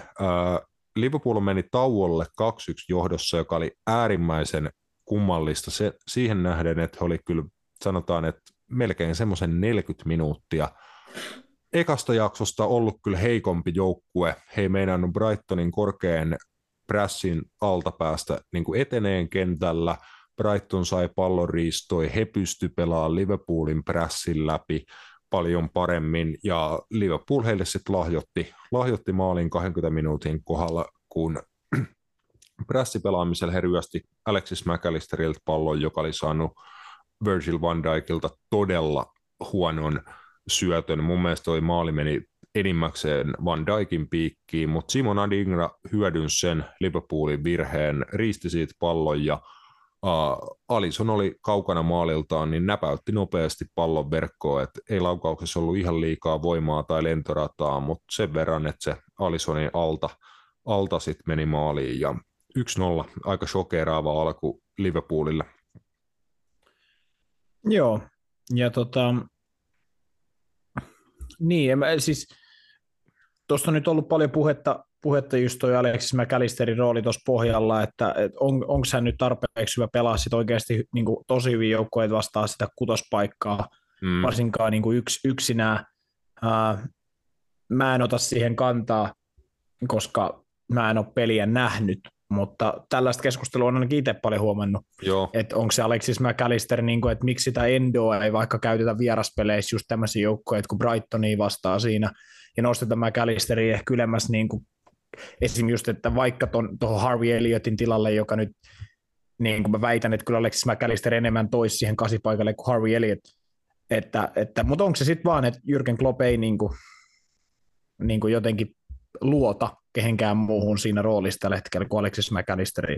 Niin kuin. Mm, mä luulen, että se on just vähän näin, että hän saa McAllisterilta kuitenkin siinä paljon myös hyvää. Että hänellä on ollut aika monessakin pelissä näitä niin kuin vaikeita hetkiä, mutta joka pelissä on myös tehnyt jotain hyvää. Esim. Liverpoolin tasotusmaali tuli hänen niin kuin hyvästä eteenpäin puolustamisesta katkosta, josta sitten heti sen katkon jälkeen pari-kolme syöttöä, niin pallo oli Mousalahin viimeistelemänä maalissa. Et se oli esim. hyvä, hyvä peliteko. Toisella jaksolla hänenkin peli rentoutui huomattavasti. Harvey Elliot oli se mies, joka otettiin vaihtoon jo tauolla.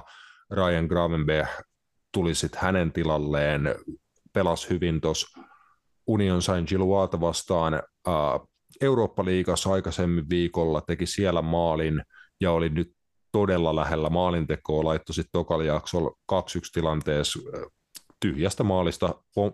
Yhden pompun pallo ehti ottaa, niin joutui ilmasta sijoittaa ja sijoitti sitten keskelle ylärimaa, ylärimaa sit siinä tilanteessa, että se 3-1 maali olisi mun mielestä todennäköisesti ratkaissut pelin Liverpoolille, koska Liverpoolilla oli vahva, vai, vahva vaihe siinä tokalla jaksolla. Se heidän pallollinen tekeminen alkoi olla paljon paremmin kontrolloituu. Trent Alexander-Arnold alkoi pääseen sieltä oikean pakin paikalta siihen McAllisterin piereen, Dominic Choboslai ja Gravenberg sit auttoi siinä pallon pitämisessä ja etenemisessä. Siinä alkoi olla hyvää niin kuin dynamiikkaa näiden neljän pelaajan kesken ja homma näytti niin kuin ajoittaa hyvinkin mallikkaalta siinä tokalla jaksolla. Et mm, mä luulen, että Endon kohdalla Jurgen Klopp vähän niin kuin just ajaa häntä sisään siihen Liverpoolin pelitapaa, vaatimuksiin, tempoon, intensiteettiin, niin kuin kaik- kaikkeen, niin ehkä, ehkä häntä nähdään kauden mittaan en, enemmän, mutta mä luulen, että toi Joboslai, McAllister, Gravenberg tulee olemaan se kolmikko, jota niin kuin pääsä, pääsääntöisesti aletaan ajaa sisään niin kuin ykköskolmikkona. Mm, miten sä näet sit niinku tulevaisuudessa, niin, tai niinku, kun ajatellaan sit vaikka niinku ensi kautta ja, ja tota, niinku McAllisterin rooli, niin se, kun mä näen sen Henkko silti, että hän ei tule pelaa tota pelipaikkaa esim. ensi kauden Liverpoolissa. Mä en jaksa mitenkään uskoa, että niinku esim. toi kolmikko, minkä sä mainitsit, niin ne kyvyt, mitä heillä on niinku pallollisen, mutta sitten taas niinku se, että onko siinä sellaista pelaajaa, kuka vaistoo niitä katkoi ja, niitä, ja nimenomaan siellä puolustusalueella niitä katkoi ja osaa katsoa, osaa niin kuin lukea sitä tilaa, mikä on siinä keskentä ja toppareiden välissä. Niin kuin yleensä mitä no, maailman parhaat puolustavat keskentä tekee niin kuin tosi hyvin, niin just se, että onko McAllister sitten niin pidemmän aikaa vai onko tässä niin kuin se, että, että näet sä, että esimerkiksi ensi kaudella, niin siihen sitten voisi tulla joku puolustavampi vaihtoehto niin kuin ihan tuolta maailman top top huipulta? Mm, mahdollisesti tai sit sitä ratkaisua etitään vaikka äh, Stephen Bajseticista, joka tosi lupaava nuori pelaaja, jolla on paljon niin kuin taitoja just tuolla saralla, että on vähän niin kuin koulutukseltaan puolustaja, mutta on pallon kanssa tosi niin kuin mukavuus, mukavuusalueellaan ja hyvä pallon kanssa, niin hänelle valitettavasti niin kuin yhden pelin pelasi Eurooppa-liigaa, mutta sitten tuli niin kuin pieni setback, kun hänellä oli, oli ollut kans viime kauden loppuun loukkaantuminen ja leikkaus, niin nyt sitten vähän kai se tota, loukkijakso jatku, jatku hänellä, mutta saa nähdä, siis mä luulen, että toi on myös ongelma, jonka voi ratkaista taktisesti niin kuin sijoittamalla pelaajia eri rooleihin. Sitä Liverpool on tehnytkin, että heillä ikään kuin tästä neljän pelaajan neljän pelaajan puolustuslinjasta kolme jää toppareiksi, ja just Trent Alexander-Arnold tulee siihen pohjalle, niin ehkä se on myös ollut yksi tapa, millä paikataan sitä, että ei ole tai ei ehkä edes haluta välttämättä kaikissa peleissä käyttää tämmöistä niin kuin destroyer puolustavaa keskikent- keskikenttäpelaajaa, koska just siinä on myös aika paljon hyviä puolia, että sun kaikki kolme keskikenttäpelaajaa on pallollisesti noin taitavia kuin vaikka McAllister, Joboslai, Gravenberg, niin mm. siinä on paljon myös hyviä puolia. Totta kai. Totta kai, mutta joo, ää, ei siinä 2-2 tulokseen varmaan sitten loppujen lopuksi ihan ansaittu, tai niin kuin vittu ansaittu, mutta oikeudenmukainen Suhteellisen niin joo, joo. Äh, Liverpoolin kannalta huonoja maaleja, mitä he päästi. Varmaan myös Brighton ajattelee samoin niistä maaleista, mitä he päästi. Uh, Soli Marchilta ihan uskomaton vapaapotkutoimitus tuohon 2-2 tasotusmaaliin, että se tulee niin kuin sivulta, mutta vähän lähempää kuin kulmalippu sopivan matala, semmoinen tiedätkö, ehkä polvenkorkunen pallo, saatanan kovaa niin kuin kiertää ulospäin, tuli siitä maali edestä, että Liverpoolin pelaajat vaan ei saanut jalkaa siihen väliin, ja Louis Dunk oli sitten ihan siinä maali edessä ohjaamassa pallon, pallon sisään, että ei hänenkään niin kuin juuri mitään tarvinnut tehdä, tehdä kun laittaa vaan lapa eteen ja pallo oli sitten maalissa, että 2-2 varmaan ihan oikeutettu tulos. Brighton tulee voittaa paljon otteluita tuo kotikentällä, niin ehkä Liverpoolkin voi vähintään sitten kauden päätteeksi ajatella, että oli ihan hyvä, ihan hyvä piste heidän kannaltaan. Mutta äh, Liverpoolin osalta majutauon jälkeen vanha kunnon lounasajan peli Evertonia vastaan, ja tosiaan Brighton sitten vierailee Man City vieraana. Molemmilla jengeillä kovat pelit heti tuossa majutauon jälkeen, mutta saadaan tämä homma loppuun muutamassa minuutissa. Keskitytään ne minuutit tuohon Arsenal Man City otteluun. Äh, 12 edellistä joukkueiden kohtaamista City oli voittanut. Se on aika pitkä pätkä. Pitkä pätkä Kahdeksan mitä, vuotta. Mm, mitä koko Pep Guardiola aikakausi käytännössä, mitä Arsenal on ottanut heiltä turpaan, mutta nyt se homma lopultakin muuttui. Arsenal pystyi voittamaan tuon ottelun ja nousi Cityn ohitaulukossa on jaetulla kärkisijalla naapuri Totten, Tottenamin kanssa, mutta ei se helpolla tullut äärimmäisen tarkka, taktinen, intensiivinen ottelu. Molemmat joukkueet englanninkielistä termiä käyttääkseen niin cancelled each other out, että ni, molemmilla oli niin hyvät suunnitelmat just siihen vastustajan vahvuuksien poissulkemiseen, että ihan liikaa ei nähty laadukkaita maalintekopaikkoja. Maali odottamat kertoo aika pitkälti sen. Arsenaalin maali odottama koko pelistä 0,39, City 0,48, Cityllä laukauksia neljä, niistä yksi kohti maalia, Arsenalilla 12 laukausta, kaksi niistä kohti maalia, ja jos vaikka tuota Cityn maali odottamaan mietitään, niin tuosta 048 joku 0,3 tuli Nathan Akeen paikasta neljännellä peliminuutilla, että kyllä tässä aika saatana harvassa maalintekotontit on ollut. Joo, siis äh, tosi tarkkaa pelaamista, niin kuin sanoit, että eliminoi toisensa. Mun mielestä niin se on hyvin pitkälti mennyt ehkä aikaisemmissakin matseissa ajoittain, mutta se Cityllä on ollut sit just sen piirun verran yksilön laatu enemmän, millä he on ratkaissut nuo pelit, mikä puuttu tuosta ottelusta. Siellä puuttu kuitenkin sellaisia pelaajia, De Bruyne totta kai isona muun muassa Arsenalin vastaan, taisi tehdä viime kaudella kahteen peliä, joku 4 plus 2 vai mitä teki, oli ihan niin kuin siis aivan liekeistä, ehkä ei nyt, mutta ainakin teki joku kolme neljä maalia. Mun mielestä yhteensä siinä sekä tässä Emirates että sitten siinä Etihadin pelissä ää, Rodri totta kai, Gundogan niin kuin nimenomaan pallollisesti kuitenkin oli, niin kuin, että et kyllähän tuossa niin Jack Grealish, ää, ja kun mietitään sitä viime vuoden, City oli ihan yhtä purjeessa mun mielestä e- Emiratesilla ajoittaa, että he ei pystynyt luomaan juuri mitään. Mä muistan siitä, siitä ottelusta sen, jo sanova. Siinä ottelussa Arsenalilla oli 60 pinnaa pallo. Tässä matsissa pallohallinta oli kuitenkin aika lailla 50-50. Et Cityllä oli siinä vielä, niin kuin, se oli just, että 40 pinnan pallohallinnalla, he oli vastahyökkäysjoukkue siinä pelissä käytännössä. Mm. Mutta se just, että miten hyökkäs vastaan De Bruyne ää, tempokuljetukset, Erling Haaland pääsi juokseen, ää, Jack Grealish teki siinä muun muassa iso, ison maalin siinä ottelussa.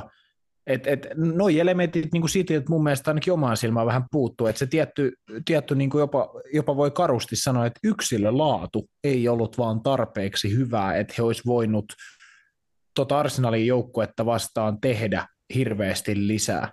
Joo, ja mun mm. mielestä Pep oli valinnut käytännössä saman suunnitelman, mikä hänelle toimi hyvin viime kaudella Arsenalia vastaan, että hän loi siinä avausvaiheessa niin kuin todella ison overloadin siihen keskikaistoille, että periaatteessa Sitin kaikki kolme keskikenttäpelaajaa oli siinä niin kuin alataskuissa hakemassa palloa niin kuin toppareilta, että heillä oli avausvaiheessa, heillä oli käytännössä to, topparit Ake Dias ja sitten laitapakit Guardiol, Walker oli sitten pitämässä leveyttä, niin periaatteessa heillä oli seitsemän pelaajaa niin kuin avausvaiheessa. Sitten kun välillä jopa Phil Foden ja Julian Alvarez tippu vähän syvemmälle hakeen sitä palloa, niin Cityllä oli todella iso niin kuin kontrolli kenttätasapainosta ja pallosta – ajoittain, mutta he ei päässyt eteneen sen pallonkaan juuri mikään. Välillä tuli niitä Jep. rakoi, että just siellä Josko Guardiolilla ja Phil Fodenilla oli hyvä 2v1 tai 2v2, siitä tuli pari tilannetta siinä alussa, mutta Artetta pystyi reagoimaan sit siihen, että periaatteessa City halusi kontrolloida peliä pallon kanssa, ja Arsenal taas halusi puolustaa niin kuin tiiviisti puolikorkeassa blokissa ja, ja niin kuin näin. Et nimenomaan nämä niin kuin joukkueiden pelitavat tässä ottelussa käytännössä eli, eliminoi toisensa. Ja Cityllä oli oikeasti hyvin vähän tarjottavaa hyökkäyspäähän, ehkä vähän niin kuin obvious esimerkki siitä, mutta Erling Haaland XG tästä pelistä 0.00, ei vittu mm. laukauksen laukausta, hänelle ei saatu palloa, ja mun mielestä se on enemmän pelisysteemin vika, koska Holland on nimenomaan pelaaja, joka vaan niin kuin metsästää sitä, että anna mulle pallo, mä otan yhden tatsi ja sitten se on maalissa. Niin, niin, ehkä se myös kertoo Erling Hollandin yksipuolisuudesta pelaajana, että, että hän, ei, hän ei myöskään joo. pysty, pysty myöskään teki... niin kuin, mm. jo, mä, mutta mä lähinnä tarkoitan siis sitä, tämä nyt ei joo mä en jaksa keskustella siitä, että Erling Hollandista pelaajan enempää, mutta lähinnä vaan se, että Joo. myös se, että että Erling, tässä ehkä nähtiin se myös, se niin kuin kun ollaan hehkotettu Erling Hollandiin, mutta se myös hänen heikkoutensa, eli jos Manchester City ei pysty hänelle tarjoamaan palloja alueelle, niin hän ei pysty myöskään yksin tekemään juuri niin kuin mitään erikoista, ja se on esimerkiksi, mikä tekee esimerkiksi jostain Kevin De Bruynesta niin kuin mun mielestä paljon arvokkaamman pelaajan tuolle joukkueelle. Siinä, että, että se, mitä hän pystyy yksilötaidolla tekemään, kuljettaa, syöttää, kaukolaukaukset, kaikki muu, niin monella tapaa niin se jäi esimerkiksi viime kaudella jäi aika paljon Hollandin varjoon, mutta sitten taas kun mietitään oikeasti sitä hänen tärkeyttään, mm, mm. Niin kuin mitä se olisi ollut tässäkin matsissa, jos hän olisi päässyt niin yläoksilla juokseen, ja jos ajatellaan sitä, että niin kuin Erling Hollandiakin, niin kuin paljon hän, hän tarvii esimerkiksi Kevin De Bruyne, kuin paljon hän on esimerkiksi ehkä tarvinnut jopa Rodrigia hänenkin palloja niin kuin boksiin, ja ja näin edespäin. Ja näin, niin kyllä ky- ky- niin Cityllä, Cityllä mun mielestä niin kuin laatu tietyillä osa-alueilla petti. Bernardo Silva ei pelannut missään nimessä siinä roolissa, missä hän on ehkä niin kuin parhaimmillaan, eli keskeltä puhtaasti pohjalla. Mateo Kovacic oli ihan horrorcore-tason niin kuin peliesityksellä niin kuin liikkeellä. Ja Rico Lewis oli ihan pirteä, mutta hänkin on 18-vuotias. Että kyllä siinä niin, kuin, niin karu kuin se oikeasti kuulostaa, mutta mä oon sitä mieltä, että Cityllä ei riittänyt yksilölaatu tuossa matsissa. Että toi avari, minkä heitti tuossa oikeasti kentälle, niin näyttää siltä, että se voisi pelaa, tiedätkö, liikakappia tai FA-kappia. Tiedätkö? Mm. Et jotenkin niin kuin, toi, toi, on aika karu siitä, että totta kai olihan Arsenalillakin niin kuin puutteita, Uh, mutta esimerkiksi niin kuin just tuo keskentä, heillä pelasi Declan Rice, Martin Odegaard, jotka on kuitenkin niin kuin sellaisia pelaajia, että jos he ottaa esim. Uh, Arsenalin avauskokoonpanosta pois ja heillä olisi pelannut vaikka heidän tilallaan Thomas Partey ja Kai Havertz, niin kyllä mä veikkaan, että se olisi aika erinäköistä ollut heilläkin, että et kyllä tuossa niin kuin, se, se, sen takia mun mielestä tämä matsi nyt, niin kuin, tästä on lähtenyt nyt taas, en mä tiedä, ootko huomannut, mutta aika isot kierrokset tuossa sosiaalisessa mediassa siitä, mm. että, että on nyt niin kuin Arsenalin kausi, kun he tämän, tämän matsi hoiti, ja, ja mä sitten vähän just ajattelen sitä silleen, että totta kai tämä oli tärkeä voitto henkisesti Arsenalille, mutta just se, että, että kyllä mä niin kuin ehkä, ehkä vielä sit katsoisin sen, että jos nämä joukkueet jossain kohtaa pelaa ihan ykkösnipulla vastakkain, niin mitä sitten tapahtuu, mutta kaikki kunnia siis Arsenalille silti, mun mielestä he, he oli kuitenkin parempia. Mä, mä oon sitä mieltä, että he oli parempia, heidän tuo Emiratesilla yleensä aika hyviä. Ja, ja nyt he on pystynyt taas tämmöisen viime hetkien voito, mikä oli jo viime kaudella vähän bravuurikin. Ja tällä kaudella ollut bravuuri muun muassa, voittiko se Man Unitedin lopussa 2-1, oliko, vai oliko se, oliko se niin kuin, vai vittu paljon se päättyi, en mä muista. 3-2 taisi olla, oliko näin? Joo. Joo, kai siinäkin joku pieni dra- draaman kaari oli siinäkin. On. Joo, siinä on se hylätty paitsi, paitsi jo maali. Joo, ja sitten joo. lisäajalla ne teki kaksi, kolme yksi se päättyi. Mutta joo, niin Arsenal on kuitenkin tuo Emiratesilla pystynyt tarjoamaan näitä näit niin viime aikojen ratkaisuhetkiä. Ja, ja tota, mutta just kun puhuttiin siitä yksilölaadusta, niin sen esimerkiksi sen yksilölaadun, mitä Gabriel Martinelli toi penkiltä, niin se näki heti, että niin kuin taso niin kuin nousi heti just siinä, että kuinka paljon mm. niin kuin laadukkaampi pelaaja. Sitten kuitenkin hän on tietyissä jutuissa, kuin vaikka Trossard, Ketia, ehkä, ehkä jopa Gabriel Jesus, kun pelaa laidalla, niin just se, niin kuin, että kuinka paljon dynaamisuutta, vaaraa hän toi heti niin kuin siihen peliin, ja hänhän sitten se ratkaisi. Joo, ihan niin kuin kuva, kuvaavasti kyllä, että oli, oli tärkeä pelaaja kuulemma.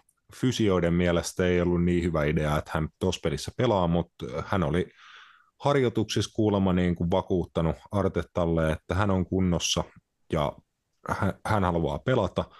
Oli sitten niin kuin pystytty penkille, penkille nimeä ja 45 minuuttia, 45 minuuttia pääsi peleille. Kai Havertzille maalisyöttö tuohon Martinellin maaliin, eli vaihtomiesten panos toskiottelussa tär- tärkeä arsenaalille, mutta joo, äh, iso voitto arsenaalille ei millään tasolla niin kuin mitään tekemistä mun mielestä minkään mestaruustaiston tai minkään kanssa vielä tässä vaiheessa kautta. Kautta on pelattu kahdeksan peliä ja Arsenal nousi nyt kaksi pistettä Man Cityn edelle. City oli tosiaan niin kuin nyt, nyt heillä heikompi jakso, kolme peräkkäistappio, eikö se ole?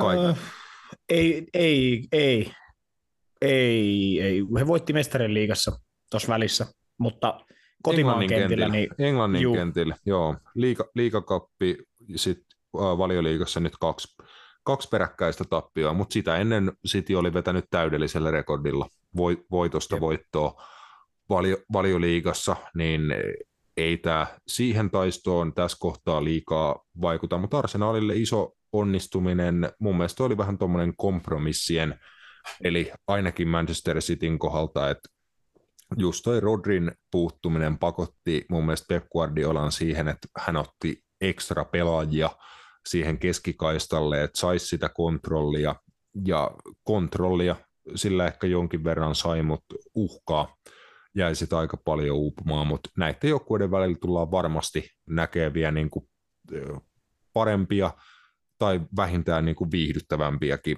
otteluita silloin, kun ihan parhaat miehistöt on askissa ja ei ole niin ehkä tuommoista varovaista lähtökohtaa otteluun, mutta näitä nämä joskus on. Joku, joidenkin mielestä toi ei ollut liian mukava peli katsoa. Mun mielestä tämmöiset pelit on todella mielenkiintoisia just siinä, että niiden maalintekopaikkojen luominen ja maalien tekeminen, se on niin vaikeaa, että se vaatii niin kuin isoja onnistumisia joukkueen ja yksilötasolla, niin siksi nämä niin kuin on mielenkiintoista varaa. Kyllä, kyllä. Ja si- si- si- jos tuosta pelistä haluan, niin mun mielestä on ihan käsittämätöntä, että miten ää, niin kuin Mateo Kovacic pysy kentällä. Joo. Kauhan oli vittu, melkein 70 minuuttia. Siis en, en mä niin kuin voi ymmärrä. Mä niin kuin lähinnä kyseenalaistan enemmän sitä pelaajaa, että kun mä katson noita tilanteita, niin, niin kuin, eh, se ensimmäinen taklaus. Niin kuin, mun mielestä se oli, siitä olisi voinut saada suoraan punaisen.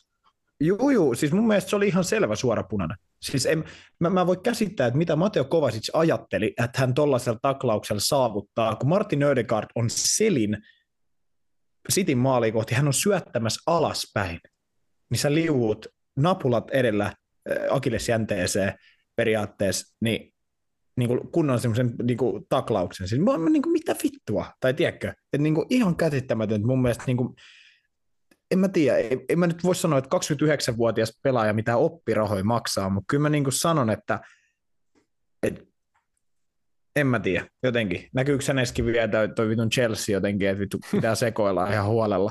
Mutta tota, siis, siis ihan käsittämätön. Ja sitten vielä, että sä saat lapun siitä, niin jos ei siitäkään opi, niin seuraavassa tilanteessa samanlainen Declan Rice, niin kuin, Joo. toi on mun mielestä niin kuin ihan ultimaattista tyhmyyttä.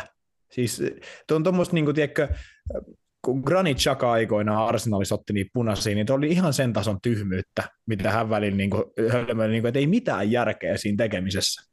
Joo, ja sitten katsoo noita ympäri liigaa, että välillä joku lentää kahdella keltaisella pihalle ja sitten mietitään molempia keltaisia, että no ehkä tässä nyt joku rike oli, mutta tolleen, että yksi punaisen arvoinen ja toinen keltaisen arvoinen taklaus, lopputuloksena yksi keltainen, niin nämä on, nämä on näitä, mutta se oli kuitenkin mielenkiintoinen kärkipeli ja tosiaan Arsenaali ja Tottenham tasapisteissä valioliikan kärjessä nyt kun maaottelutaululle lähettiin.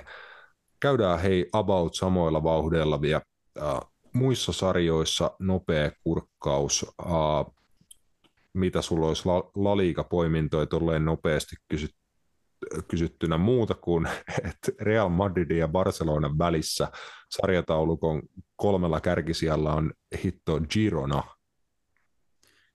Joo, Girona, heillä on muuten melkein niin kuin aika hyvä rekordi lukuun ottamatta Real Madridin tappio sitten kotona.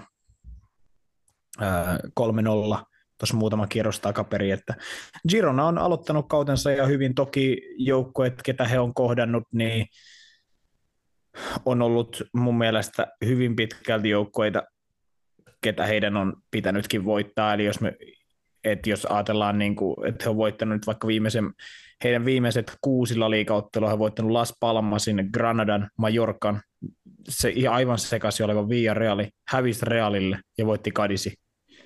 Niin, ja nyt heillä on seuraavat pelit kotona Almeria ja Celta Vigo vastaan, niin en mä ihmettele, että he niin voisi jopa olla tuo vielä pari kierrosta, mutta kyllä mä uskoisin, että kun sieltä ruvetaan tiputtelemaan sitten niin kuin niin kuin vähän ehkä heidän pistemenetykset on tullut Sociedadi ja Real Madridin vastaan. Eli siinä kohtaa, kun on klassisesti tullut vähän, vähän laadukkaampaa nippua vastaan, niin ei ole enää pysty voittaa, että hieno tarina, siis mun mielestä hieno joukkue, hienoja pelaajia, puhuttiin jo viime kaudella, että he oli muutaman pisteen päässä europeleistä, ja, ja paljon, paljon tosi, tosi hyviä Joo. futareita. Ja tällä tahdilla he, ja. he tulee varmaan tälläkin kaudella ole lähellä niitä europelipaikkoja, koska niin kuin putoamista ei enää kohta, kohta tarvi hirveästi niin kuin kuumotella, että se ei ole enää hirveän monen voiton, voiton päässä ja kuitenkin vasta yhdeksän ottelua heillä pelattuna, että varmasti heilläkin niin kuin ihan ykköstavoite on aina se sarjata, sarjapaikan säilyttäminen, mutta voi olla, että loppukaudesta sitten riittäisi vaikka tuonne Eurooppa-liiga tai konferenssliiga paikoille, mutta hieno, hieno syksyn tarina Gironan osalta. Tappioita edelleen La Ligassa on Barcelona, tasapelee heillä kolme noista yhdeksästä pelaamasta. Välikatsauksena heidän, heidän suhteen, että ainakin nyt majutaululla lähtiessä loukkaantumislista oli aika pitkä.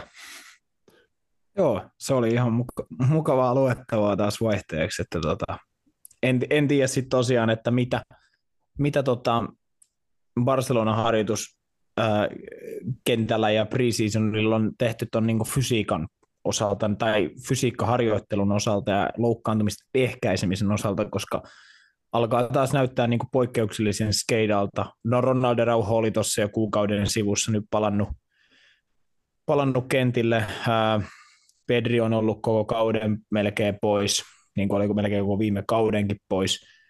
Ää, ketäs muita? Robert Lewandowski nilkka vedettiin tota, portoottelussa tuhannen päreiksi. Ää, Kunde, ää, siis tämä oli ihan käsittämättä juttu, miten tämä meni. Gavi kaatu Kunden polven päälle ja se vääntyi ja se joutui tulemaan sen takia pois. Ja mä olin siis silleen, että mä niin kuin, oli ihan uskomatonta. Se oli niin kuin, mä silleen, vittu, tää, niin kuin, ihan pu, sekoilua, siis ihan uskomatonta. Ja oota, mun pitää siis ihan katsoa, mä en edes muista ketä kaikki siellä on, kun siellä on niin paljon jengiä. Rafinha meni takareisi, tuossa jo muutama kierros. Sitten Frenkie de Jongil on ilmeisesti vieläkin nilkka paketissa, että kävelee kepeillä. Gavi loukkaantui Espanjan reeneiseille. En tiedä sitten kuinka vakavasta vammasta kysyn. Laminen Jamal ei lähtenyt Espanjan mukaan, kun hänellä on joku vamma. Andreas Christensenille tulee ihan kohta joku vamma. Se on ihan varma. Että sitten alkaa olla taas, niin kuin, joudutaankohan recalla Ansu Fati lainalta tuota Bright, Brightonista takaisin alkaa jengi tippua, mutta siis ihan käsittämätöntä siis mun mielestä, että et voi noin paljon jengiä olla pois. Tässä on tulossa pari viikon päästä siellä klassiko, että mielenkiinnolla taas ootan, että minkälaista kakkaa sieltä on tulossa, kun lähdetään just, että keskentällä pelaa Axelil, tiedätkö, Oriol Romeo, Fermin Lopes ja Serhi Roberto tai jotain, ja Gundogan laitetaan johonkin valeysiksi tai jotain, en mä tiedä. Jotain tosi kaunista, mutta siis joo, ää, Barcelona jäi nyt tasapeliin Granadaa vastaan vieraissa. Se olisi pitänyt voittaa niin, että Barcelona olisi pitänyt tehdä hitosti enemmän maaleja, mitä he teki 80 pinnaa pallo, 22 laukausta, just 10 maalia kohti yli 3 XG. Ja sitten Barcelona tekikin sen maali, mikä oli taas sitten semmoinen juttu, että, että tota,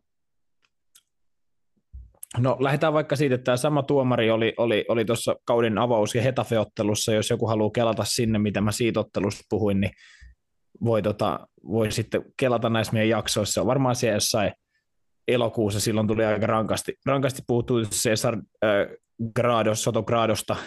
No hän oli tässä ottelussa erotuomarina ja hän on ennen näitä kahta ottelua tuominut Barcelonan pelejä varmaan kolme vuotta sitten – ja nyt hän on kahdessa ottelussa vienyt siinä ekassa selkeä rankkari ja tässä voittomaalin, joka vihellettiin Ferran Torresin paitsiona, vaikka hän ei tehnyt mitään.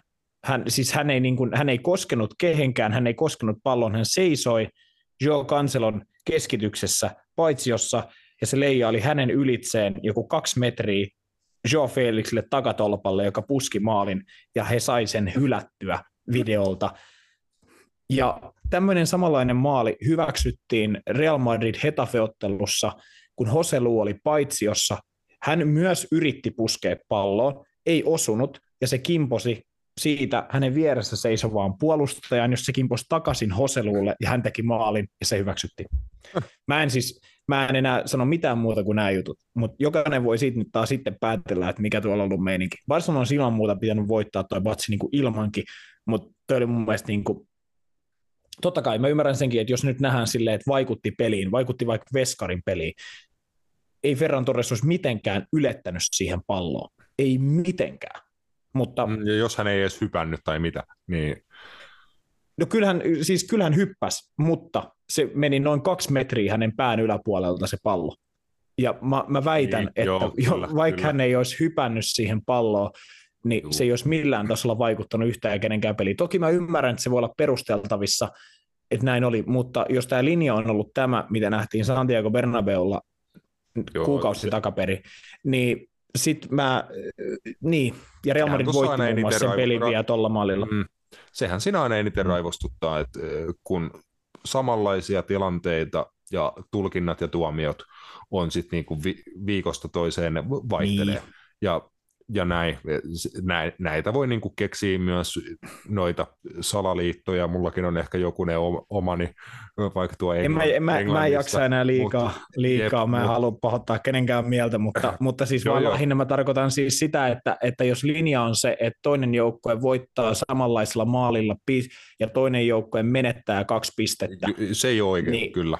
Jep. Niin, ja tilanne on käytännössä ihan sama, ja kun se linja on näiden joukkueiden kanssa aina tämä, niin, niin tota, en mä jaksa siitä sen enempää siis valittaa, mutta mua vaan niin kuin ärsyttää se, että niin kuin come on. Tai et, niin, ja sitten, että sama, sama erotuomari nyt kaksi kertaa vie Barcelonalta mun mielestä niin kuin pisteet tällä kaudella, ja on pelattu kaksi kuukautta. Niin, mm. on, on, on, se, on se mun mielestä niin kuin vähän omituista, mutta Barcelona olisi silti tuo peli pitänyt voittaa, Joo. Mut, ja ei siinä mitään. Jep, mutta just vaikka tästä syystä, mitä puhuttiin, oliko nyt viime jaksossa siitä Tottenham-Liverpool-pelin barfarsista, niin mä sanoin, että se, että Liverpool te- pitää asiasta meteliä ja vaatii uusintaa ja mitä ikinä nyt he, he teki, se saattaa osittain olla taktiikka ja niin kuin PR-temppu, mutta ainakin se niin kuin tuo sen, että näistä asioista keskustellaan, se keskustelu on vakavaa, se johtaa ehkä jokin toimenpiteisiin, ja esim. valioliigassa heti tänä viikonloppuna, vaikka sitten Chelsean pelissä Malo Guston punase, punainen korttitilanteesta, niin siitä olisi tullut äh, barnauha, niin kuin missä äh, oli video, sekä siis sit... saiko se taas punaisen? Joo, sai, sai punaisen, Täh? ja, ja tota, sitten siitä oli niin kuin nauha, missä VAR-tuomarit keskusteli siitä, että mitkä on nämä punaisen perustelut. He lähetti tuomarin sinne ruudulle, tuomari katsoi sitä, että hän oli antanut keltaisen, vai oli, joo, hän oli antanut kel- keltaisen tilanteesta, mutta vaihtoi sitten kortin värin punaiseksi VAR-tarkistuksen jälkeen, niin se tuli pelin jälkeen äh, just niin kuin VAR nauhoineen, niin jos se on jatkossa käytäntö, että yleisö pääsee kuuleen, että mitä ne vari, vartuomarit siellä keskustelee, millä perusteella ne päätökset tulee, niin mun mielestä se on hyvä suuntaus. Ja jos silloin esim. toi Liverpoolin niin kun, vaatimukset oli hyödyllisiä, koska ne toi edes jonkinnäköistä edistystä tuohon asiaan. että ihan vaan se, että yleisö kuulee, mitä ne tuomarit siellä höpöttää, niin se auttaa jo aika paljon. Joo, ja onhan se siis, onhan se niinku, kyllä mä se ymmärrän, että, että nämä munkin höpenet voi aina kuulostaa kat, katkerilta, siitähän ne onkin, kyllä mä sen myönnän, mutta, mutta, tota, mutta niistä on aina hauska jutella jotenkin siinä mielessä, koska tav- tavallaan se on mun mielestä jopa niinku vähän viihdyttävää, että toi on aina tollasta. Se on jotenkin niinku, että aina saa puhua jostain muusta, jep, aina saa puhua jostain muusta kuin siitä vittu pelistä. Et se, on niin, se on aina, että jos valioliiga on meillä se osuus, missä puhutaan niin noista taktisista jutuista, niin tämä laliiga on kyllä ihan instant tällä, että puhutaan ihan vittu kaikesta muusta. Joo. Ja se näin no, se menee aina. Tämän kuun puolella on vielä toi El Clasico uh, edessä Juh. kuitenkin, niin toivotaan, että vaikka sen jälkeen sit meilläkin on enemmän niin kuin pelillistä puhuttavaa espanjalaisesta jalkapallosta. Toki voi hyvin olla, että siinäkin päädytään puhumaan näistä samoista sirkushuveista, mutta jos se näin on, niin olkoon.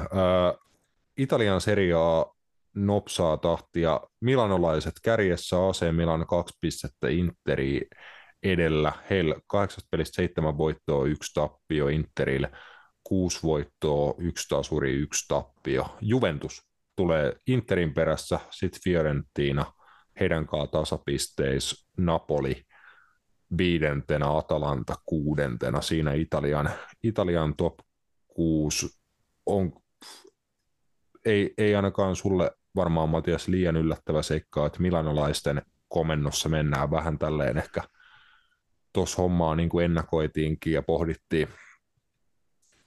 No ei se, mitä mä oon, mä oon AC niin nähnyt, niin, niin, tota, niin kuin silloin joskus sanoin, niin mun mielestä se on ollut tuon sarjan niin kuin, ellei paras, niin parhaimpia joukkoja. Toki siellä on ollut sit niitä kauneusvirheitä, muun muassa toi, toi rökäle tappio Interille derbyssä. Mm. Mutta tota, muuten hän on ollut hyvä, ja siis tuossa AC Milan Genoa-pelissä nyt tapahtui tämä äh, hieno hetki, en tiedä näetkö, Olivier Giroud oli maalissa. Joo, hyvä, ettei unohtunut toi, mutta siis hän, hän piti niin kuin lopulta vielä maalin puhtaana, teki jopa torjuntoja. Mun mielestä se otti jonkun gamesaveri, ja sitten mun mielestä AC Milan oli tästä, ne, ne myy sitä, ää, onko se, ne myy nyt Joo. maalivahin pelipaitoja numero 9, ja ne oli laittanut niiden sivuille Giroudin pelipaikaksi maalivahti. tai, jo, tai jotain, siis ne oli niinku lähtenyt ihan laukalle, mutta se on sen, mä niinku mietin siis hetken vaan, että miten se on mahdollista, onko siellä ollut sitten vaihdot loppu? Koska Joo. kai se nyt olisi kakkoskiipperi tullut ineen, jos, jos olisi tota Mike Meinaa lentää ulos, niin Joo, siellä on varmasti tullut vaihdot loppu. Toi on kato tapahtunut. he on tehnyt viimeisen vaihtonsa 93 minuuttia, se on ollut heidän viides vaihto. 98 minuuttia Mike Mainaanin kortti on VAR-tarkistuksen jälkeen vaihdettu keltaisesta punikkiin, eli ei ole ollut jo vaihtomiehiä enää siinä kohtaa käytettävissä. Ihan uskomaton setti ja voittomaalikin on tullut 87. Käsittämätön loppu tuohon otteluun. Joo, ja mun mielestä vielä se on myös uskomatonta, että Genoan maalivahti on lentänyt viittä minuuttia myöhemmin suihkuun. Et siellä on kanssa, on tuo Italiakin välillä hienoa, mutta joo, se oli, oli, mä en tiedä, miten Olivia Giroud on päätynyt sinne maaliin. Todettiinko vaan, että sulle ei riitä jalat ja sä oot iso, niin mene maaliin. Mä jotenkin mietin aina, että mi- miten se on päätetty. Varmaan niin kuin se on hy- jengin iso, isoin äijä, hyvä hyppää, tiedätkö, niin kuin löytyy korkeutta sun muuta. Olisi joku tilanne, missä hän kyllä hyvin uhrautuvasti heittäytyi niin kuin pelaajan jalkoihin, oli hyvin lähellä saada monoa naamaa, mutta hienosti. Tämähän on agrobaattinen kaveri, niin ei nyt ihmetytä, että veskarinakin voisi olla Joo. Niin jotain lahjoja. Kyllä, mutta uskomaton tarina. Oliver Giroud maalivahtipaidat myynnissä. Jos on AC Milan kannattaja, niin kai mä suosittelen semmoisen ihan muistoksi, muistoksi johonkin ottaa talteen. Uh, ei muuten, muuten nyt niin kuin isompi havaintoja Italiasta itsellä. Se jengi, mitä itse jostain syystä niin kuin etäisesti äh, symppaan Italiasta t- ainakin tällä kaudella, eli Jose Mourinhon AS Rooma ei ole vielä hirveän kummosessa nosteessa, mutta kahdeksas matsista äh, heillä on voit, voittoi kolme, kolme kappaletta, taas häviöitä saman verran ja tasureita pari, eli niin kuin parempaan päin heikon, heikon kauden avauksen jälkeen, että oliko jopa kaksi tappioa heti kauden kärkeen, että ei alkanut hyvin, hyvin Roomalla, mutta muun muassa Romelu Lukaku on siellä kovassa tikissä, että hän on onnistunut ma- maalinteossa aika hyväkin tahtiin seriaassa, niin eiköhän sieltä Josen susilaumakin vielä jossain kohtaa vähän nouse taulukossa. Eiköhän. Kyllähän ei mun mielestä on niin kuin laadukkaampia joukkoja, mitä viime kaudella. Et jos nyt ajatellaan, että niin kuin ainakin vaikka offensiivisesti, jos ajatellaan muutamia pelaajia, Leonardo Paredes, Husse Mauar, ketkä kesällä saapui, niin mun mielestä on jo aika niin kuin hyviä vahvistuksia tuohon nippuun, että niin kuin varsinkin pallolliseen, pallolliseen peliin. Että. Joo, ma- maaleja on tullut kahdessa peräkkäisessä matsissa. He on tehnyt neljä maalia, eli Servetteen vastaa 4-0 kotivoitto ja Gagliarin vieraana sitten 4-1 voitto, mutta Ro- Romelo Lukaku on ollut jo kovassa, kovassa tikissä, että peliminuutteihin nähden hänellä on ma- maaleja kyllä syntynyt oikein, oikein komeastikin, että ehkä toi Jose Mourinho alaisuudessa pelaaminen hänelle aina, ainakin sitten sopii. Uh, nopea kurkkaus vielä Bundesligaan, niin sitten meidän osuus tässä sitten tunnin verran Suomi-futista meikän ja Markus Paanasen seurassa, mutta Bundesliga Matias johtaa Bayern Leverkusen, ei vie tappioita, tappioita bulikauden aikana ja Xabi Alonson Leverkusen pilleritehtaan pojat pärjää oikein mukavasti tässä alkukaudesta. Öö, joo, kyllä. He nyt, heitä vähän povattiin ehkä viime kaudella Bayernin haastajiksi. He, heistä sellainen nyt on näillä näkymin tulossa, onko, mitäs Bayern on, niin he on kaksi pistettä, Bayern on pelannut yhden tasurin. Ja sitten tämä Rasmuksen tota, ei niin hyvin Bundesliigassa pärjäävä Stuttgart on toisena. Kyllä. menee kyllä edelleen, menee kyllä edelleen niinku, ehkä niinku parhaimpia analyysejä, mitä joo, hetkeen joo. on tehnyt. Kela, kelannut, kun joku vetäisi jossain studiossa tällaisia analyysejä, ei ole kyllä ei, ole muuten, Mut... ei ole muuten aloittanut ihan hirveän hyvin. Ja sitten on tota, Yeah, se oli, oli varmaan se mutta... kauden eka tappio, mitä mä silloin, silloin tutkailin. tutkailin. Eikö se ollut vielä joku aika raskas tappio, minkä oli heti kauden alkuun ottanut, mutta sen jälkeen niin on marssinut voito, voitosta voittoa. Joo, heidän kausi Jota he, oli, he voitti ekan peli mun mielestä niin kuin 5-1 ja hävisi tokan pelin 5-1. Joo, siis, tällainen. vittu, nämä, nämä on ihan fantastisia. Siis niiden ekat kolme peliä, 5-0 voitto Bochumista, 5-1 häviö Stuttgartille ja 5-0 voitto Freiburgista. Yeah, just näin. Et, et, et, ja heillähän on yksi Euroopan kuumimmista hyökkäistä tällä hetkellä. Joo. Serhu Guirassi, seitsemän peliä, 13 maalia. Mitä? Kyllä. Vittu 13, siinä on kova. Ei ihan, kaksi, ei ihan kaksi maalia per peli, että yhden maalin verran jää siitä, siitä vajaaksi, mutta niin hurjaa, hurjaa settiä. Kyllä. Hän on tehnyt Bundesliigassa tällä kaudella maalin joka 47 minuutti. Joo, se on, ja se on varmaan se syy, miksi, miksi Stuttgart on, on 18 pisteellä, niin, niin tota, mutta mut Leverkusenista vielä, niin, niin, niin, he on kyllä niin kuin löytänyt, löytänyt tosi hyvän niin kuin rakenteen siihen heidän, heidän peliinsä, että kyllä Jabi Alonso on mun mielestä ihan ansaitusti ollut tota, niin kuin muun muassa Real Madridin niin kuin linkitettynä. Toki varmaan hänen taustakin siihen vaikuttaa jopa mm. varmaan enemmän kuin se, että mitä tuo kentällä tapahtuu. Mutta heillä on löytynyt, kyllä siellä on niin kuin uudet hankinnat, just Granit Xhaka on ollut erinomainen, Grimaldo, äh, heillä toimii tuo wingbackien käyttö, just muun muassa Jeremy Frimpong niin kuin tekee paljon maaleja, äh, syöttää paljon, Florian Wirtz äh, on taas huippukunnossa viime kaudesta meni puolet sen polvivamman takia blörinäksi, että he on kyllä. Ja sitten siellä on just hankittu niin kuin, muun muassa Nathan Tella on hankittu Southamptonista, että siellä on niin kuin ihan, ihan mielenkiintoisia niin kuin nuori, nuori hyökkäyspään pelaajia kyllä, kyllä tota, ja, ja, ja Luke tietenkin viimeisenä, viimeisenä lukkona, lukkona sitten siellä alhaalla.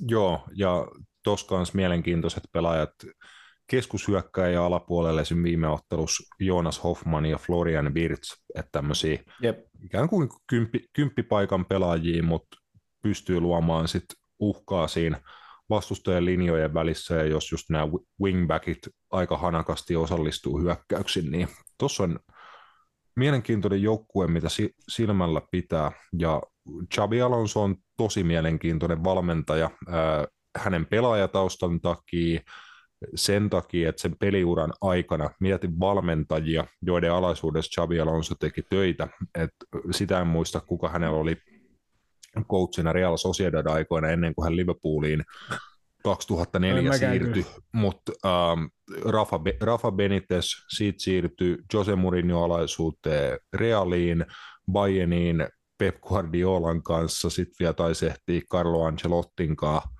siellä, siellä tehdä töitä, niin ihan uskomattomat valmentajat, joiden alaisuudessa niin saanut pelaajana kehittyä. Ja, ja Manuel Pellegrini. Joo, no ei, ei huono, ei huono kombo. Jep.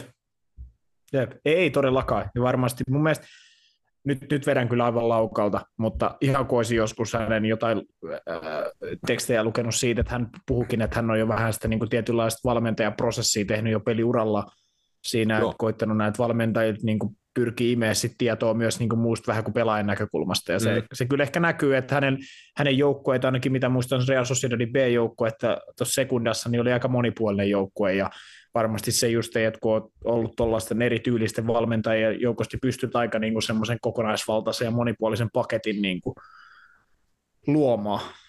Joo, to, ja se on tietenkin tärkeää, että se luo itselleen tär, niin kuin selkeillä periaatteilla, koska sitten se huomattavasti vaikeampi osuus on saada se sit joukkueelle niin, kuin niin selväksi, jotta ne asiat tapahtuu käytännössä ja ne tapahtuu viikosta viikkoon ja nämä tietyt Jep. yksityiskohdat nimenomaan niissä kaikissa mennään jatkuvasti eteenpäin, eli tavoitellaan niin kuin pelitapaa, joka johtaa jatkuvaan ke- kehitykseen, niin silloin sen pelitavan pitää myös olla hyvin vaativa, mutta siihen toi niin kuin nyky huippufutiksen trendit alkaa mennä, että sun pitää olla hyvä eri puolustuspelivaiheissa, matalas blokissa, puolikorkeassa blokissa, korkeassa prässissä, pitää olla hyvä pallon menetysten jälkeen, ja sama sitten hyökkääminen pitää pystyä hyökkäämään no-, nopeammin, välillä pitää pystyä pitämään palloa, välillä pitää murtaa matalaa blokkia, niin voi hyvin olla, että Xabi Alonson joukkueet niin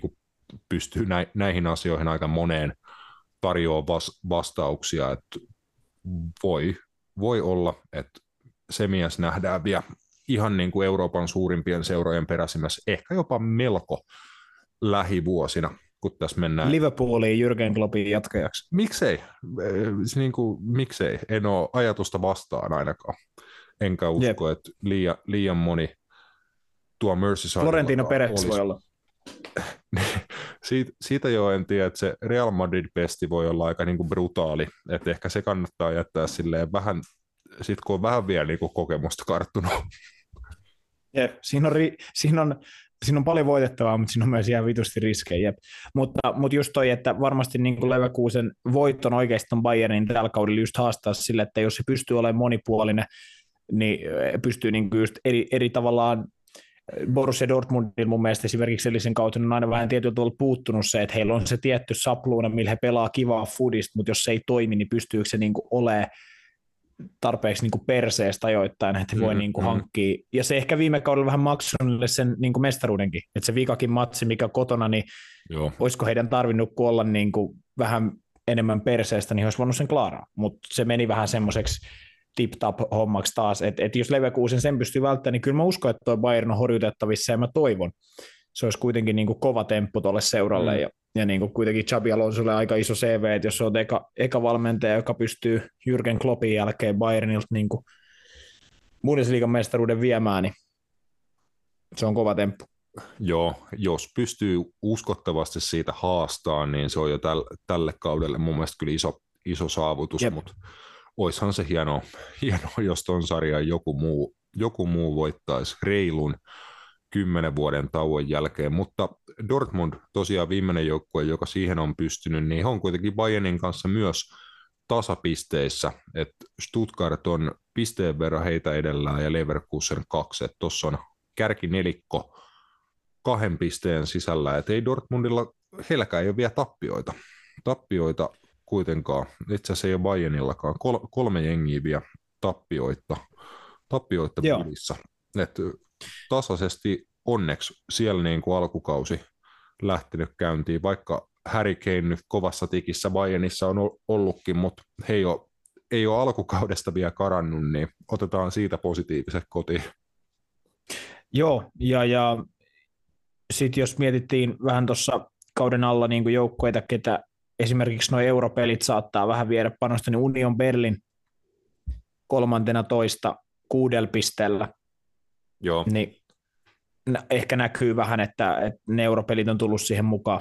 Että siitä on voinut, se fokus on voinut vähän niin kuin viisi tappioa jo niin kuin seitsemästä pelistä on aika paljon. Että. Joo, ehkä heillä sitten vähän homma, homma asettuu tuossa, kun mestarien liigan loh, lohkovaihe on ohi ja näin, näin poispäin, mutta ok, päätetään meid, meidän osio tähän. Tästä tulee todennäköisesti aika pitkä, pitkä jakso, pari tämmöistä tunnin settiä tähän jaksoon, mutta seuraavaksi tosiaan Markus Paanasen kanssa paljon suomalaista jalkapalloa, veikkausliigaa, kansallista liigaa, alempia sarjoja, ylipäätään sitten pelaajakehitysjuttui, sun muuta maajoukkueista puhe, puhetta ja kaiken näköistä. Nautti, nauttikaa siitä ja sen jälkeen vielä jonkinnäköiset loppusanat. Jes, pitkästä aikaa napit edellä vieraana taas Markus Paananen. Tervetuloa Markus. Kiitos Rasmus, tosi kiva olla taas vähän pidemmän tauon jälkeen.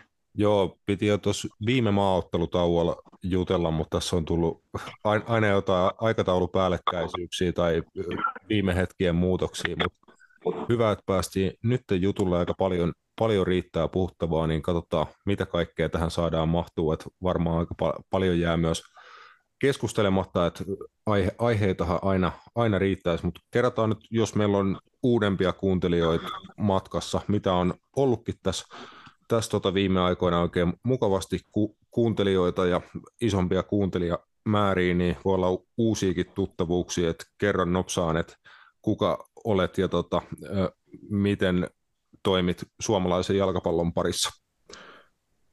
Joo, ja vaikka on vanhempiakin kuulijoita, niin hyvä kerrata, koska nyt on ollut palloliitos neljä ja puoli vuotta ja on sitten kuitenkin kolmas tehtävän kuva, niin vaikka on vanhempi kuulija, niin hyvä kerrata. Eli siis tällä, tällä, tässä, tällä hetkellä niin tuota, tutkimus- ja kehitystoiminnossa ja siellä palvelupäällikkö on tehtävänimike ja kaksi, kaksi päätehtävää tai voi tiivistää kahteen pääkokonaisuuteen, niin toinen on urheilutoiminnan tiedolla johtamisen kehittäminen palloliitossa, eli miten kerätään tietoa suomalaisesta jalkapallosta palloliiton sisällä, ja siinä sitten tietysti työskennellään myös seurojen kanssa, ja se toinen osa on sitten, että pyritään tukemaan, ei mitään pyritä, kun tuetaan yhdessä seurojen kanssa, niin seurojen tavoiteohjautuvuutta, ja silloin siihen tavoiteohjautuvuuteenkin liittyy justiinsa tavoitteiden määrittely ja sitten miten kerätään tietoa siitä, että ollaanko menossa niiden tavoitteiden suunnassa vai ei, ja sitten tietysti sen pohjalta seura pohtii ja asiantuntijat koittaa sparrailla ja jeesata, että tulee paljon näkökulmia, että ollaan oikein tiedon äärellä, että miten toimintaa pitää muuttaa, jos halutaan mennä parempiin tuloksiin, niin tämän tyyppiset tehtäväkokonaisuudet tällä hetkellä ja tykkään tosi paljon. Kiva toimia suomalaisessa futiksessa tällä hetkellä. Hyvä meininki palloliitossa ja sitten tosi monessa seurassa myöskin. Jep, ja tästä syystä just kun sulla on noin laaja niin kuin, ko- kokemus ja tuntuma eri, erilaisiin niin kuin, asioihin, niin meillä on ollut aika paljon tapana näillä sun vierailuilla keskustella kotimaisen jalkapallon eri ilmiöistä ja nostaa niin tärkeitä onnistumisia, mutta myös niitä kehityskohtia, just mikä osa on sun, sun työssä juuri, juuri arkea ja iso osa kiinnostaa niin kuin kaikki meitä kotimaisia jalkapalloihmisiä, niin nyt ollaan aika lailla tämän kauden päätöksen kynnyksellä, mitä tällaisia just positiivisia ilmiöitä sulla tämän 2023 kauden ajalta nousee niin kuin ensimmäisenä mieleen?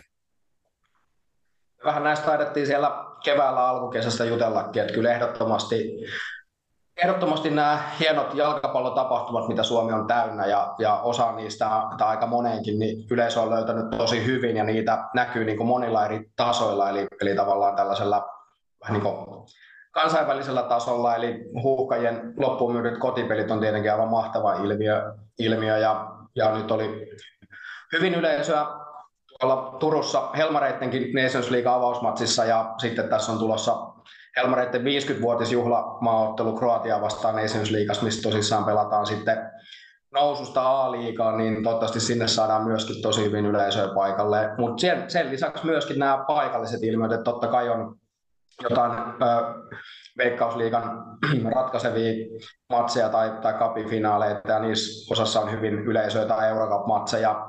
Mutta sitten on vielä senkin lisäksi tällaisia paikallisia ilmiöitä, niin kuin vaikka Epsin nousumatsi tuossa justiinsa viime viikonloppuna, niin siellä hyvin yleisö ja seurayhteisö hyvin mukana tai, tai monilla muillakin pienemmillä paikkakunnilla on ollut sit tällaisia tosi hienoja paikallisia ilmiöitä. Eli tämä on tosi kiva, että, että tavallaan tämä jalkapallo näkyy niin monella eri tasolla tällä hetkellä hyvällä tavalla. Joo, just noin paikalliset ilmiöt on kyllä itsellekin tullut vastaan ja esim. semmoinen ilmiö, että seuran omat juniorit käy katsoa edustusjoukkueen pelejä, oikeasti kannattaa siellä ääneen ja on tullut vähän tämän niin sanottu Junnu Ultrasei, jolla on rummut ja megafonit ja niin kuin vetää komeata meininkiä. Mitä on oppinut sitten kenties katsomalla meininkiä Veikkausliigas, vaikka HJK kannattajille Pohjoiskaarteessa ja muilla niin kuin paikkakunnilla, missä pidetään ko- komeata meininkiä yllä, niin se, että pienet juniorit alkaa omaksuun tätä, niin se on hieno, hieno merkki siitä, että tulevaisuudessa se voi olla ar- arkipäivää, että ihmiset haluaa mennä kotimaisiin jalkapallotapahtumiin, pitää siellä hauskaa ja nauttia siitä niin kuin tapahtumana, ei pelkästään niin kuin ur- urheiluviihteenä, vaan just siitä, että siellä ollaan yhdessä ja pidetään hauskaa, niin toi niin kuin upeaa, alkaa junnuilla näkyy. Joo, se on just noin, ja tota, oikeastaan tuossa tulikin heti, heti mieleen vähän tota, omasta työstäkin, että kun sanoit, on, että on ollut hienoa, että juniorit on katsomoissa, niin tietenkin tämä huuhkajat San Marino matsi, mikä tavallaan rakennettiin lastenotteluksi, niin oli tietysti aivan, aivan mahtava, mahtava tapahtuma ja hyvin mietitty, mutta tavallaan sit muillakin tasoilla niin tämä sama näkökulma, että lähtökohtaisesti itse kokisin, että ensisijainen kohderyhmä edustusjoukkueen katsojiksi ovat omat seurayhteisön jäsenet, ja jos nyt vaikka seura haluaa kasvattaa yleisömääriään ja luoda tällaista yhteisöllisyyttä, niin kyllähän ne miesten tai naisten edustusjoukkueiden kotiottelut on ihan ykköspaikkoja tällaisen tekemiseen, mutta et siihen pitää tehdä just niitä toimenpiteitä, että me mahdollistetaan se. Eli, eli kyllä mä edelleenkin hieman ihmettelen sitä näkökulmaa, että jos edustusjoukkue pelaa ja viereisellä kentällä juniorit harjoittelee, niin, niin jotenkin itse en valmentajana haluaisi niin, tai, tai edes, edes sitten lapsen vanhempana, vaan haluaisin, että se harjoitus sitten voidaan harjoitella jossain toisessa kohdassa ja sitten ollaan katsomassa sitä edustusjoukkueen peliä ja rakennetaan sellaista isompaa tarinaa ja energiaa niille lapsille ja nuorillekin. Ja sitten kuitenkin meillä on 360 jotain päivää vuodessa, niin sit jos niitä kotiotteluita on se tietty määrä, niin ja, ja siinäkin päivässä voi olla niitä aikaikkunoita harjoitella, niin näkisin, että sen yhden harjoituksen muutaman kerran vuoden aikana niin pystyy, pystyy niin ilman pelaajakehityksen kärsimättä niin hoitamaan muillakin tavoin Joo, todellakin. Ne on, tärkeitä pieniä tekoja, millä tota, yhte, yhteisöllisyyttä ja kulttuuria kasvatetaan, mutta joo, kentälläkin on vähän vielä pelottavaa tässä loppukaudesta, että Veikkausliigassa ja kansallisessa liigassa muun muassa aloitetaan vaikka naiset ensin periaatteelle, että kansallisessa liigassa mestaruus ehti ratkeen vähemmän yllättäen ehkä Kuopion palloseuralle, mutta ei ihan niin isolla isol erolla kuitenkaan, mitä ehkä vaikka menneinä vuosina. Toki tuossa sitten Suomen kapi finaalissa sarja kakkos, eli HJK, kupsa aika, aika näytöstyyli 5-0 lukemin, lukemin kaato, että siellä ainakin ihan liigan kärjessä tuttu, tuttu ta, niin kuin tahdin määrääjä. Joo, vaikka tota, pisteero voi sinällään jäädä vähän pienemmäksi kuin aiempina vuosina, niin, niin kyllä kupsi siinä on ollut kuitenkin koko ajan paras ja vähän niin kuin koko ajan keulapaikalla, että pystynyt kontrolloimaan sitä tilannetta, jos nyt tuollaista sanaa voi käyttää jalkapallossa, missä joka pelistä jaetaan ne kolme pistettä, mutta on kuitenkin ollut koko ajan siinä etulyöntiasemassa ja vähän niin vahvimpana joukkueena, eli, eli kyllä se sitten niin prosentuaalisesti on ollut aika epätodennäköistä, että se kääntyisi, vaikka se pisteero jää vähän pienemmäksi kuin ehkä aikaisempina vuosina. Ja olin tosiaan itse katsoa sitä kapin finaalia, niin siitä täytyy sanoa, että Hoiko kyllä pisti niin kuin, niin kuin tosi niin laittoi itsensä peliin siihen matsiin ja, ja sille ehkä 5-0 ihan kerro sitä pelin kokonaiskuvaa, että 0-0 tilanteessa hoikolla oli selkeästi siihen mennessä ottelun kaksi parasta maalipaikkaa, mutta tässä sitten kun tota, jos urheilutoimintaa lähdetään tiedon johtamaan, niin voidaan lähteä katsoa, että minkälaiset maaliodottamat oli Rotsilla, mutta aika kovalla prosentilla tosiaan pisti palloa sitten maaliin. Eli, eli sitten mennään me mille tahansa tasolle, niin, niin kyllä sellainen kuitenkin yksilötaito ja kyky tehdä maaleja tai sitten estää niitä, niin on tosi keskeistä. Ja näitä ominaisuuksia meidän pitäisi suomalaisessa jalkapallossa pystyä kehittämään paljon paremmin. Ja tässäkin tapauksessa ulkomaalaistaustainen pohjois-makedonialainen pelaaja, niin, niin sitten tähän suuntaan vielä lisää. Tarvitaan näillä pelaajilla sitten kuitenkin tasaisia otteluita aika usein ratkotaan. Kyllä. Äh, muuten sitten aika tasasta siinä Kupsi ja HJK alapuolella tuolla yle, ylemmässä loppusarjassa Oland United ja Honka, he on pisteen sisällä, että ratkoo sitten kolmannen sijaan ja pronssimitalin kohtalon. Ää, tuolla sitten vielä ale, alemmassa sarjassa puto, putojen paikalla viime kauden nousijat, eli ONS, ONS ja TP, TPS, että Il, Ilves sit niin kuin aika lailla tuommoisena väli, välijoukkueena – 30 pisteessä, että piste, pisteitä on jo enemmän kuin noilla ale, ylemmän sarjan niin kuin ale, alemmalla parella joukkueella. Että tasainen on ollut kansallinen liiga tällä kaudella. No niin on, ja oikeastaan kohtuullisesti ehkä ennakko-oletukseen mukaan, ja tietysti aina urheilu näyttäköön, miten lopulta menee, mutta, mutta kyllä tietysti Kups HIK Oland United tavallaan, kun katsottiin, tämä oli hieno asia, että seurat ja seurat julkaisi näitä budjettejaan, että on tosi tärkeä pään avaus, että me tarvitaan sitä tietoa, että, että voidaan ymmärtää niitä kontekstia ja sitä kautta kehittää toimintaa, niin se oli tosi tärkeä päänavaus ja siinä tietysti näkyy se, että nämä seurat pystyvät panostamaan joukkueeseen, niin se sitten näkyy myös sarjataulukossa ja siinä sitten mm, HBS pystynyt hyvin rakentamaan sieltä noususta asti tota heidän tarinaa ja joka vuosi on ollut vahvempi joukkue sitä kautta tuolla ylemmässä loppusarjassa, että siinä on silleen hieno, hieno tarina ja sitten Honka taitaa olla siinä vielä mitalli kamppailussa mukana, niin, niin Hongassakin sitten varmasti yli odotusten mennyt kausi. Ilves varmaan aika odotetulla sijalla siinä ja sitten toki myöskin SPK ehkä ennakoissa olisi voinut kilpailla muutamasta sijasta ylöspäin ja sitten on sillä ehkä lähtökohtaisestikin haastavin tilanne, mikä tietysti muuttui haastavammaksi vielä, kun kaksi pelaajaa siirtyi sitten Ruotsiin tuossa, taisi olla elokuun kohdilla. Ja, mutta nämä on ollut tärkeitä nämä muutokset tuossa naisten jalkapallossa ja nythän me on nähty se kesän aikana tämä HIK uutisointi tästä, miten heidän naisten edustusjoukkueen taustalle tulee osakeyhtiö ja sitä, sitä sitten rakennetaan ja mielenkiinnolla odotetaan, mitä se tuo tullessaan. Ja Hollandissa ei mitään merkittävää muutosta ole sinällään tapahtunut pitkä aika pystynyt kilpailemaan tuossa. Kups julkaisi tänään uuden valmentajan. Mielenkiintoinen rekrytointi. Kumpuniemen Valtteri, nyt palloliitos ollut Oulussa ja Tampereella ja taitaa olla Rovaniemeltä alun perin. Uh, et, et lähtökohtaisesti näyttäisi siltä, että ensi vuonna on kova työ kaikilla muilla sitten tietysti kiilata tuohon kärkikolmikkoon, joka tänä vuonna toki voi olla, jos Honka, Honka napsii hyvin pisteitä, niin vielä, vielä toinen, mutta ne on niin lähtökohtien perusteella. Ja, mutta tämä on tuonut hyvää dynamiikkaa, että kun naisten ykköstä kavennettiin kahdella joukkueella, niin se johti siihen, että kaikki joukkueet alkoi harjoittelemaan enemmän, koska kaikki tiesivät, että nyt pitää toimia paremmin, jos haluaa säilyä. Ja nyt on tullut myöskin, myöskin tota, uudistus, missä tätä kansallisliikaa ja tulevaa kansallista ykköstä tuodaan lähemmäs toisiaan ja sitä kautta kansallisen liikan joukkueen määrä tippuu vuodeksi 2025, niin tämä johtaa edelleenkin tähän samaan ilmiöön kuin vaikka toi Kupsin tekemä nyt päävalmentajan rekrytointi, että, että kyllä sellainen toiminnan johtamisen ja nimenomaan urheilujohtamisen laatu mikä me on nyt nähty Veikkausliikan puolella, niin se tulee korostumaan myöskin naisten puolella. Totta kai myöskin se toiminnan johtamisen laatu, että miten pystytään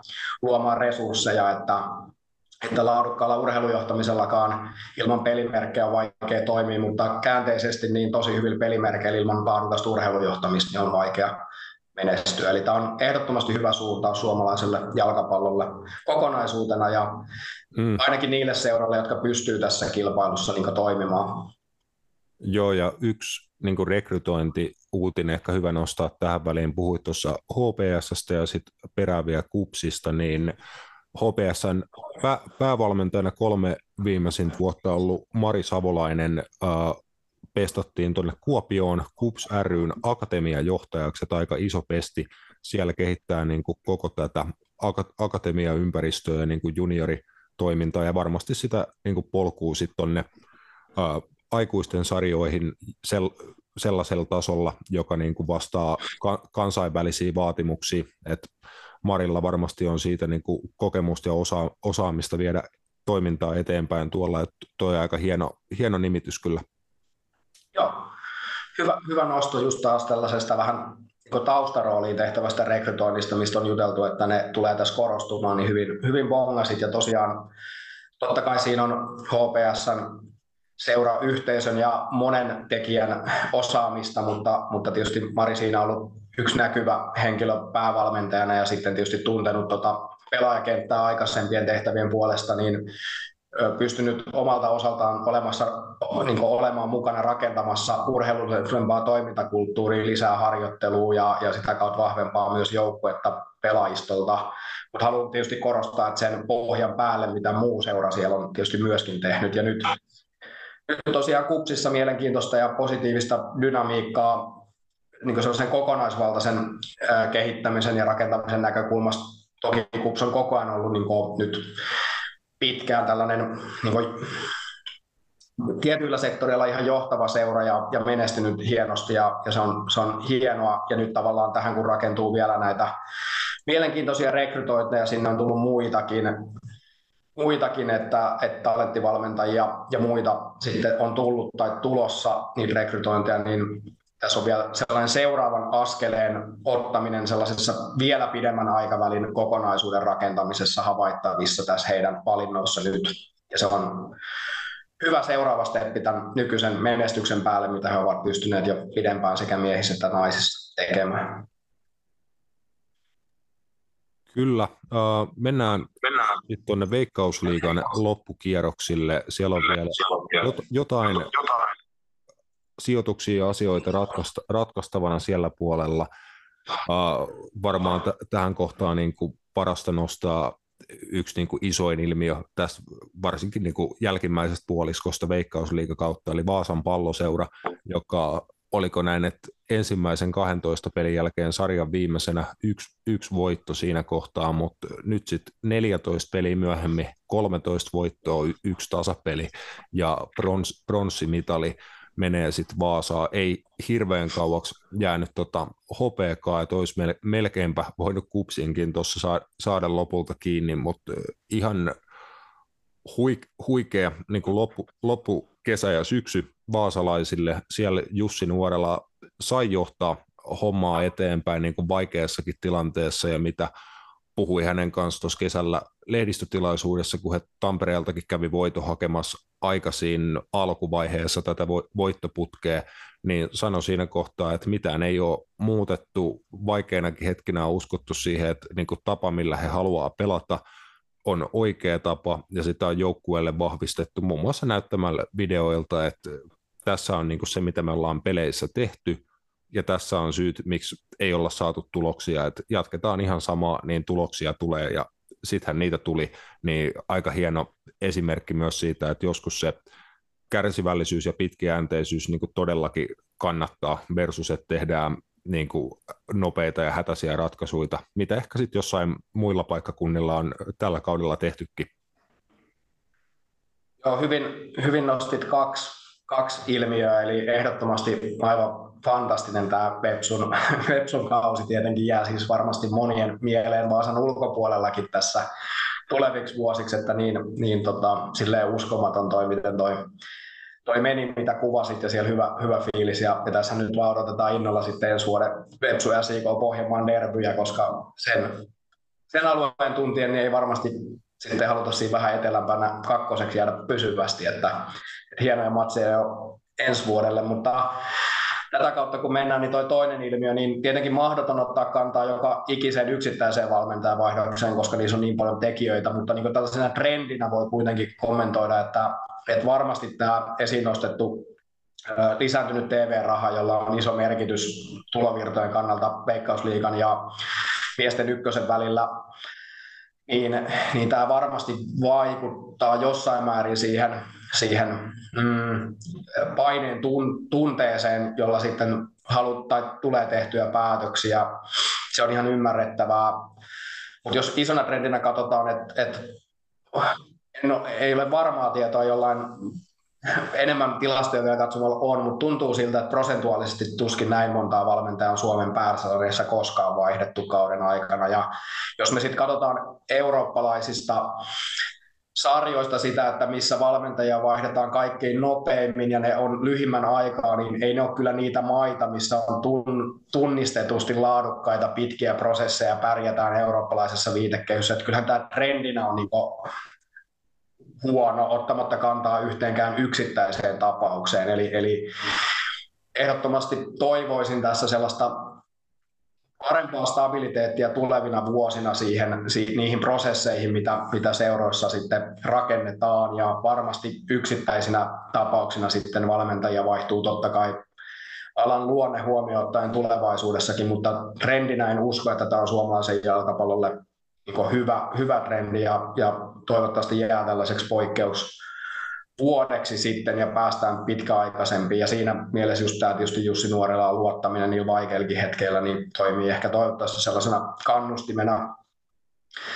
Hy- hyvä, hyvä nosto ja tärkeä aihe keskustella. Että, et ehkä sitten miksi se muutos voi joskus olla hyvästä, niin nyt tässä on nähty tätä että ihmisiä vaihtaa vaikka palloliitosta seuroihin tai seuroista palloliittoihin, palloliittoon, ei meillä ole useampaa niitä, niin yhteen, yhteen palloliittoon enemmän kuin aikaisemmin. Ja mun mielestä on, se taas on hyvä dynamiikka, koska silloin mm, ollaan yhteisellä asialla suomalaisen futiksen eteenpäin viemisessä ja ihmiset saa enemmän perspektiiviä eri, se, eri organisaatioista ja osaavat ja oppivat uusia asioita se on hyvä dynamiikka, kun sitä muutosta tapahtuu jonkin verran, mutta sama juttu, että jos sitä tapahtuu liikaa, joko tässä ilmiössä laajemmalla tasolla tai jossain yksittäisessä seurassa tai sitten vaikka pääsarjatasolla tarkastelematta, niin sitten siitä jää puuttumatta sellainen riittävä stabiliteetti, mikä me kuitenkin tarvitaan pitkäjänteiseen kehittymiseen. Et, et isompi stabiliteetti, mutta sopivalla vaihtuvuudella on varmasti sellainen lähellä sellaista optimitilaa, mihin organisaatioiden ja eri sektoreita kun tarkastellaan, olisi hyvä pyrkiä. Mm, toi voi olla hyvä aihe tarkastella niin kuin vaikka semmoiselle vuoden syklille tästä eteenpäin. Voi olla tilanne, että kun ensi, ensi kausi veikkausliigassa alkaa, niin mahdollisesti vaan kolmella joukkueella on sama päävalmentaja, joka aloitti tämän kauden. Et Jussi Nuorella käsittääkseni kiinnitetty ensi kaudeksi vielä Vepsussa, Jarkko Vis jatkaa Interissä ja Joaquin Gomez vielä jatkaa ainakin ensi kauden SJKssa, niin kuin käsittääkseni tällä, tällä tietoa voi olla, että jotkut muutkin saa jatkaa nykyisissä pesteissään, mutta tilanne silleen niin kuin on, on kyllä erikoinen, että tosi monella tulee olemaan uusi, uusi päävalmentaja ja uusi aikakausi, ja toivotaan, että just nämä kaikki ei jää sitten just vastaavasti vuoden tai alle vuoden mittaisiksi pesteiksi, että nähtäisiin niinku niitä vähän pidempiä projekteja sitä, että oikeasti pystytään kehittämään niinku sitä seuran edustusjoukkueen ympäristöä sekä sit sitä itse joukkuetta niin harjoittelemalla kuin sitten tuomalla vahvempia pelaajia, vahvistaa joukkuetta ja muuta, muuta tämmöistä, mutta kyllä se varmasti tuo niin kuin hyviä, hyviä asioita, jos useammalla pääsarjapaikkakunnalla nähdään vähän enemmän jatkuvuutta ja siinä samalla kuitenkin just se osaamisen taso ja laatu kasvaa. No, se on just näin, että totta kai tällaisella niin jos tätä tarkastelee tällaisena jalkapallokannattajan silmin, niin onhan nyt tosi mielenkiintoista aikaa, että miten, miten tässä haastavassa tilanteessa nämä eri, eri tota, edustusjoukkueet ja seurat pystyy ratkomaan tätä valmentajatilannetta, koska sitä muutosta on niin paljon ja, ja näin poispäin. Mutta niin kuin sanoit, niin, ja mitä itsekin tuossa sanoin, että hieman isompaan stabiliteettiin varmasti keskiarvona pitää päästä jotta se menestyminen olisi parasta mahdollista edelleen ottamatta kantaa yksittäisiin, koska ne yksittäiset on aina välillä perusteltu ja niillä tulee menestystä, mutta jos me nyt tarkastellaan tästä sitten toista tasoa, mitä moni tietysti seuraa, eli tällaisia huippusarjoja, niin kyllähän tuolla Pep Guardiolat ja Jürgen Kloppit ja, ja tota, Arteeta Arsenalissa ja Emery nyt Aston Villassa tai Italiassa Simone Inzaghi Interissä tai Pioli Milanissa, vaikka viime vuonna oli vähän haastava ja, ja näin poispäin, tai tota, Napolin edeltävä nyt Italian päämaajoukkueen Spalletti, niin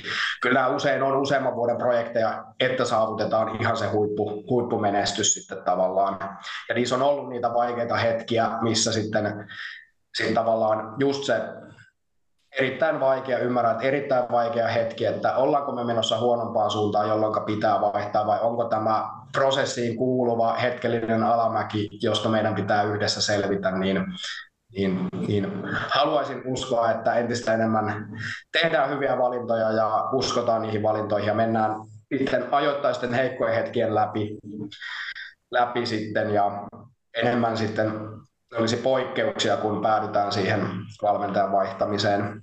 Ja niin alan luonteen tuntien, niin ne on ehdottomasti joskus sitten se oikea ratkaisu, mutta toivottavasti kokonaisuuden kannalta prosentuaalisesti pienempi. Joo, viimeinen kierros Veikkausliigassa tuttu kärkikaksikko, vaikka nyt ihan niin tiivistää me, ei tänä vuonna ole ollut.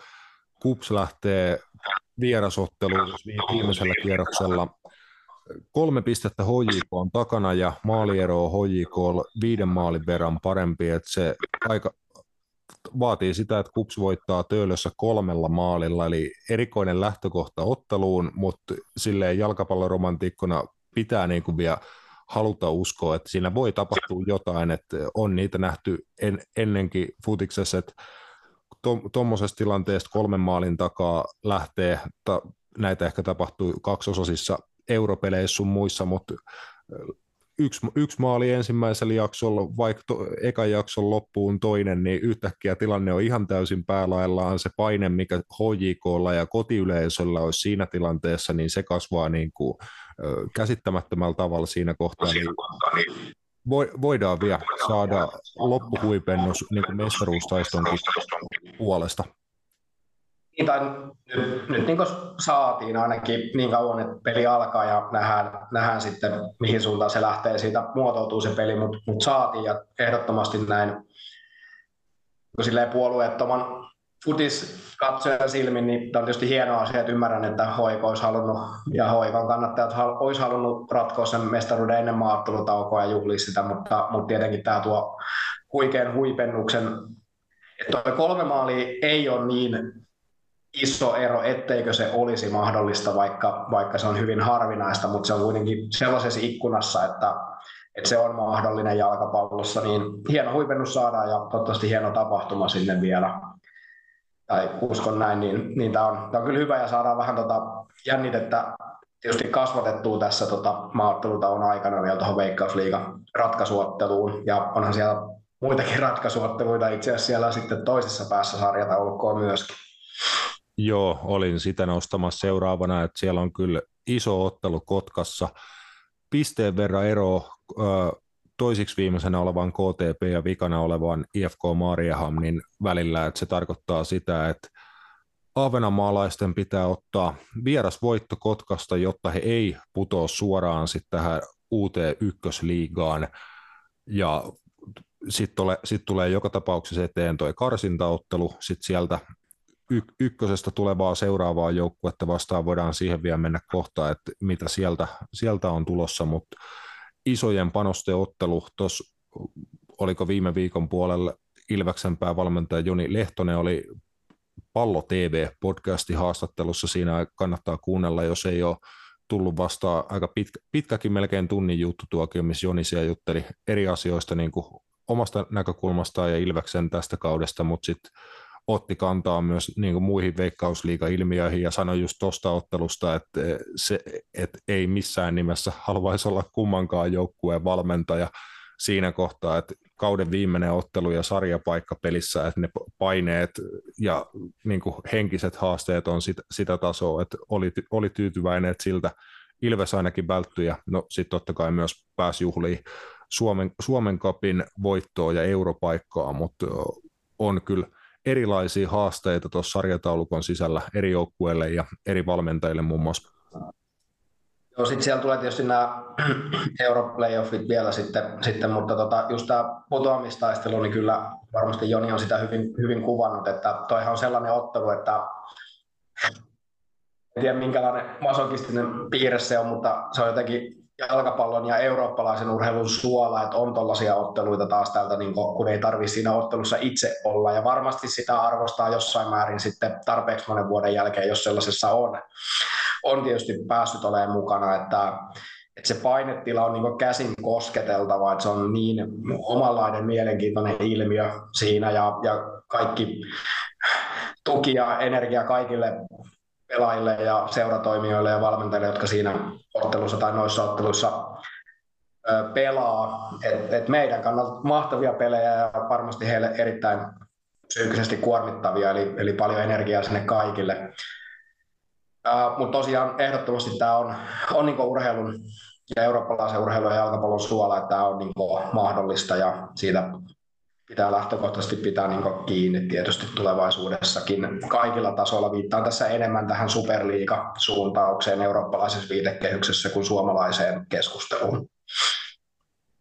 Joo, äh, käydään nopea vielä noita ehkä sitten seuraava, seuraavan kauden veikkausliigajoukkueita. Yksi on tietenkin jo varmistunut Tammisaaresta, Eiffeli Ekenes IF – voitti ykkösen ja varmisti ensi kauden sarjapaikkansa, mutta siellä on sitten aika paljon mielenkiintoisia kysymyksiä muun muassa sen suhteen, että voiko he pelata kotikentällä veikkausliigaa ja täm, tämmöistä, että paljon niin kuin hienoa just nousudraamaa, paljon uusia mahdollisuuksia, mutta valitettavasti sitten näitä aika iänikuisia olosuhdekysymyksiä ja haasteita tässäkin kohtaa.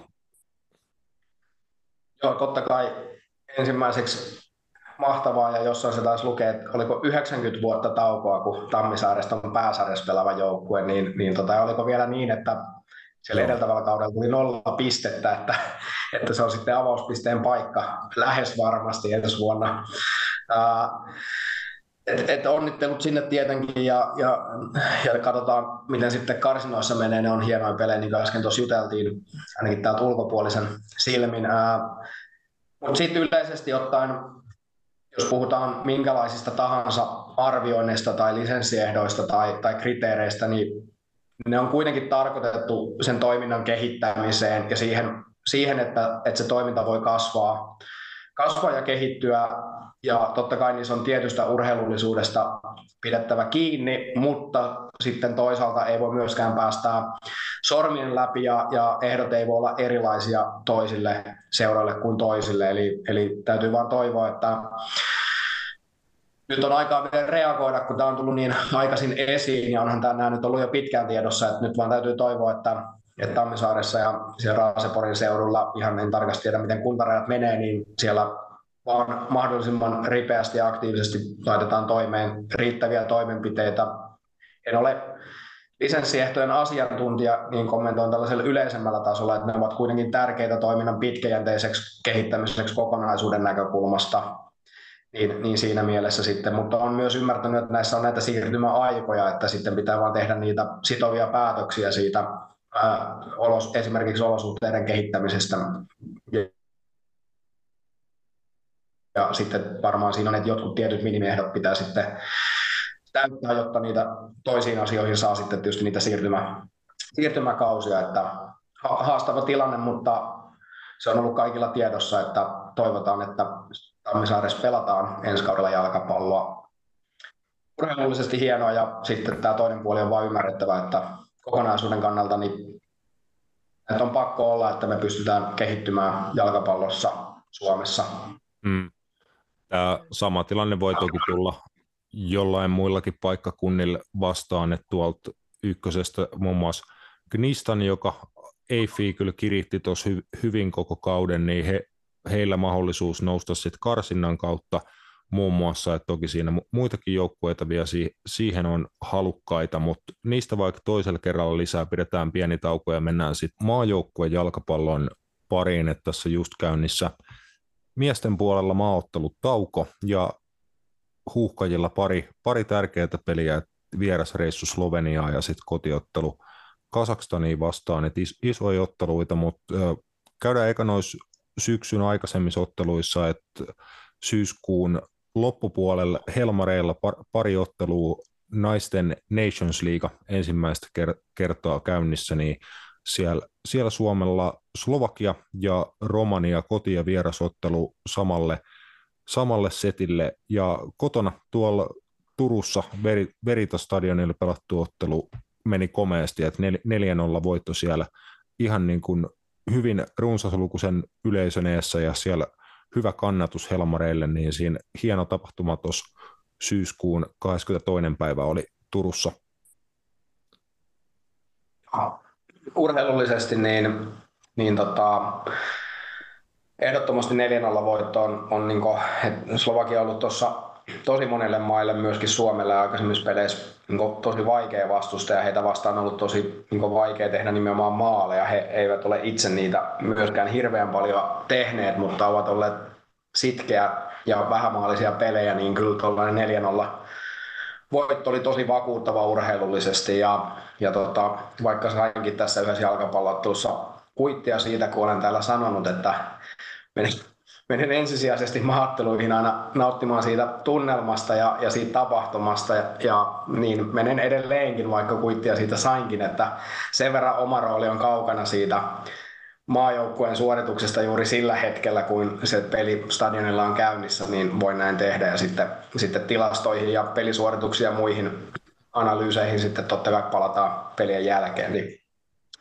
hieno tapahtuma ja paljon on puhuttu siitä naisten ja tyttöjen jalkapallon kehittymisestä ja kasvusta ja varsinkin tästä niin globaalista kasvusta, missä sitten tämä oli sellainen heikko signaali siitä, että tuonne saatiin kohtuullisen hyvä yleisömäärä kuitenkaan näissä, näissä tällaisissa karsintapeleissä vielä, missä ei ole niin, niin aika alkuvaiheessa, että on iso panos, mutta ei ole ehkä vielä syntynyt sellaista huumaa tai odotusarvoa siihen, niin se oli hyvä yleisömäärä ja nyt toivottavasti sen pohjalle pystytään rakentamaan. Ne on ollut tosi hyviä tapahtumia, kyllä mä kannustan joka ikistä futisihmistä niin laittamaan kalenteriin on Suomi-Kroatia matsi ja tulee Moltille tekemään täyden, täyden stadikan, niin se olisi hieno, hieno tapahtuma ja siinä tuon Romania voiton jälkeen niin Suomi tietysti vahvoissa asemissa B-lohkon voittajaksi sitä kautta nousu A-tasolle, mikä olisi, olisi niin hyvä suoritus.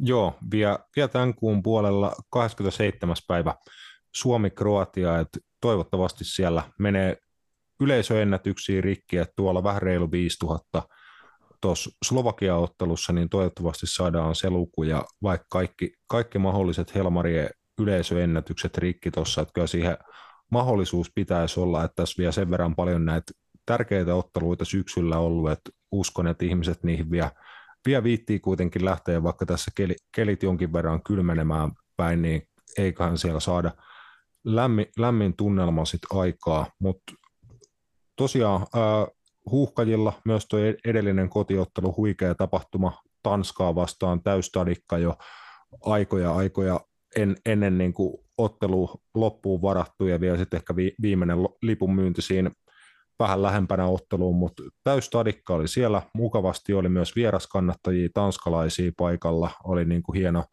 kahden, kahden päädyn laulukilpailu siellä menossa ja mu- muuta, mutta olit itse kanssa Markus Matsissa paikalla, minkälainen tunne siitä jäi, kun Suomi haasto kuitenkin yhtä niin kuin Euroopan ihan parasta, parasta maajoukkuetta ja heidän joukkueesta varmasti monet tietää pelaajat ihan tuolta maailman parhaista sarjoista ja joukkueista, niin minkälainen tapahtuma ja peli se oli sun, sun muistin mukaan?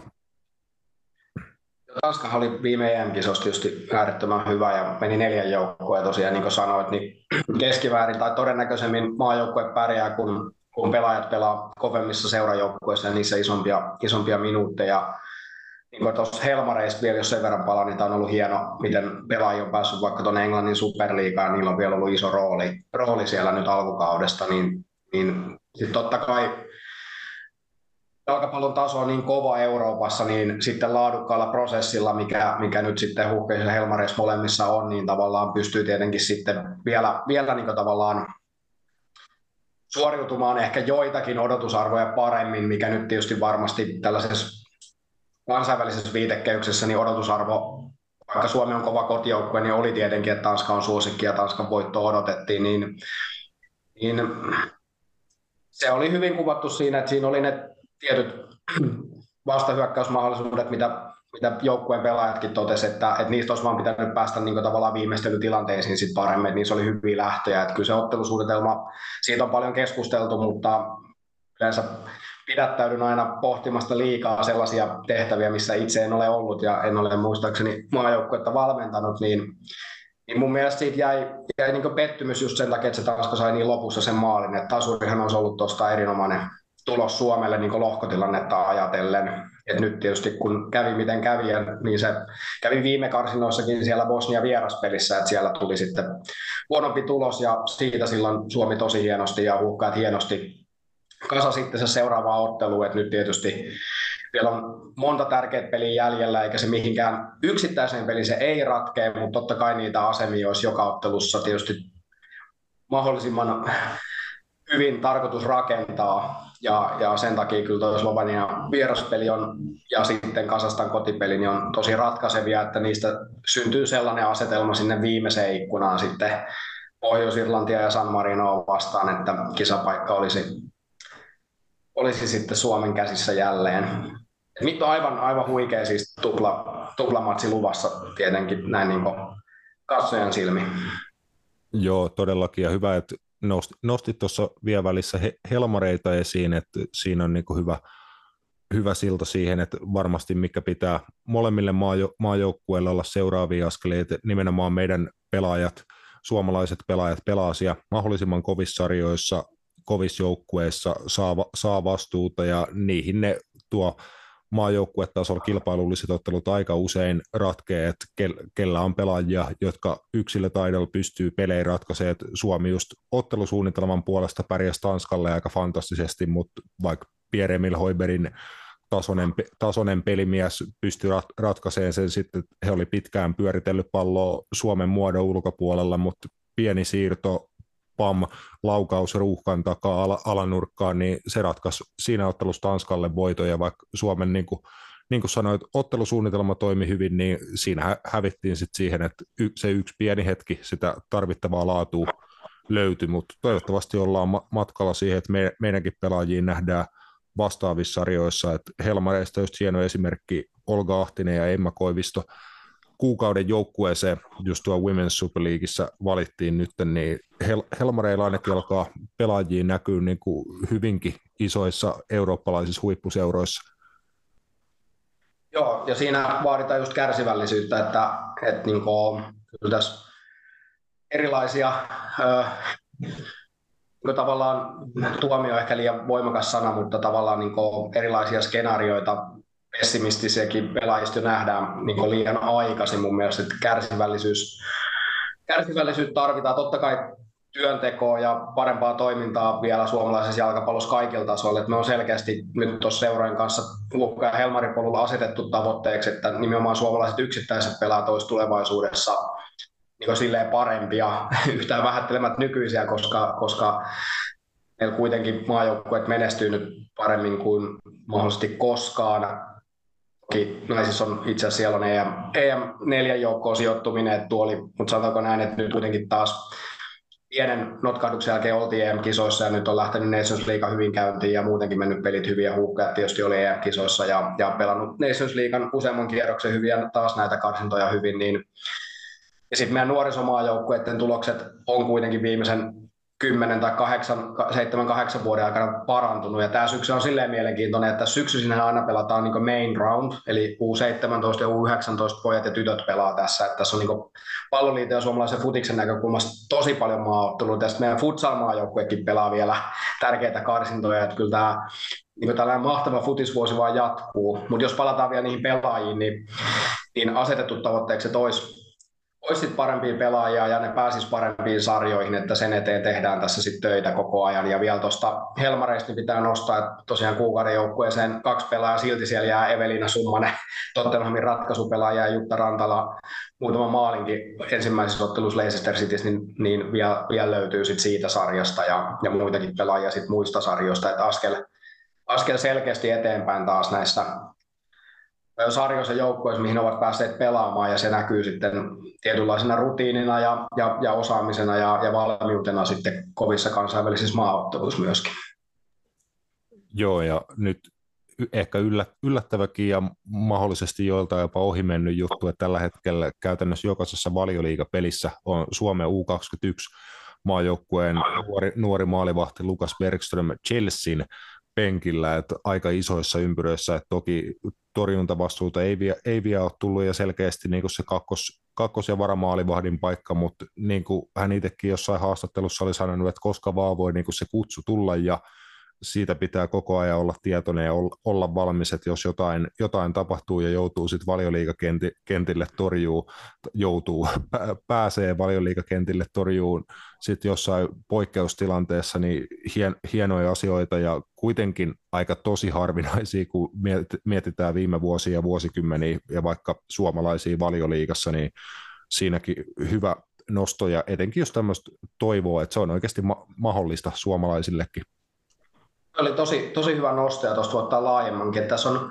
niin jääkiekossa on jo puhuttu aikanaan suomalaisesta, suomalaisesta jääkiekkomaalivahdesta, siitä maalivahtivalmennuksesta ja tietyllä tavalla sitten, sitten tosi monien maalivahtivalmentajien johdolla, ketä Suomessa on. Ja nyt, nyt mä en halua niin nostaa muutamaa nimeä, koska sitten mä unohan muita tärkeitä, niin maalivahtivalmentajien ihan ulkomait myöten, niin tällainen tosi vahva maalivahtivalmentamisen kulttuuri on myös jalkapallossa niin olemassa ja sinällään se osittain mun mielestä näkyy ja totta kai ei pidä tuudittautua, vaan jatkaa työtä ja saada sitä vielä, vielä niin laajemmin koko Suomessa. Mutta meillä on kuitenkin, jos miettii miehet ensin, niin Radetski, siis meillä on Joronen ihan johtavia kuitenkin omassa seurassa Serie B, joka taistelee toivottavasti ja näyttää alkukauden perusteella noususta Serie A Venetsiassa. Sitten meillä on Viljami Sinisalo, joka oli U21, siis erinomainen viime karsinnoissa painaa tuolla Englannissa, on, taitaa edelleen olla Astavillan kirjoilla, mutta on lainalla muistaakseni Exeterissä ja sitten on just Luka Bergström, jonka sanoit, ja sitten meillä on vielä muitakin nuoria maalivahteja tuossa, että et,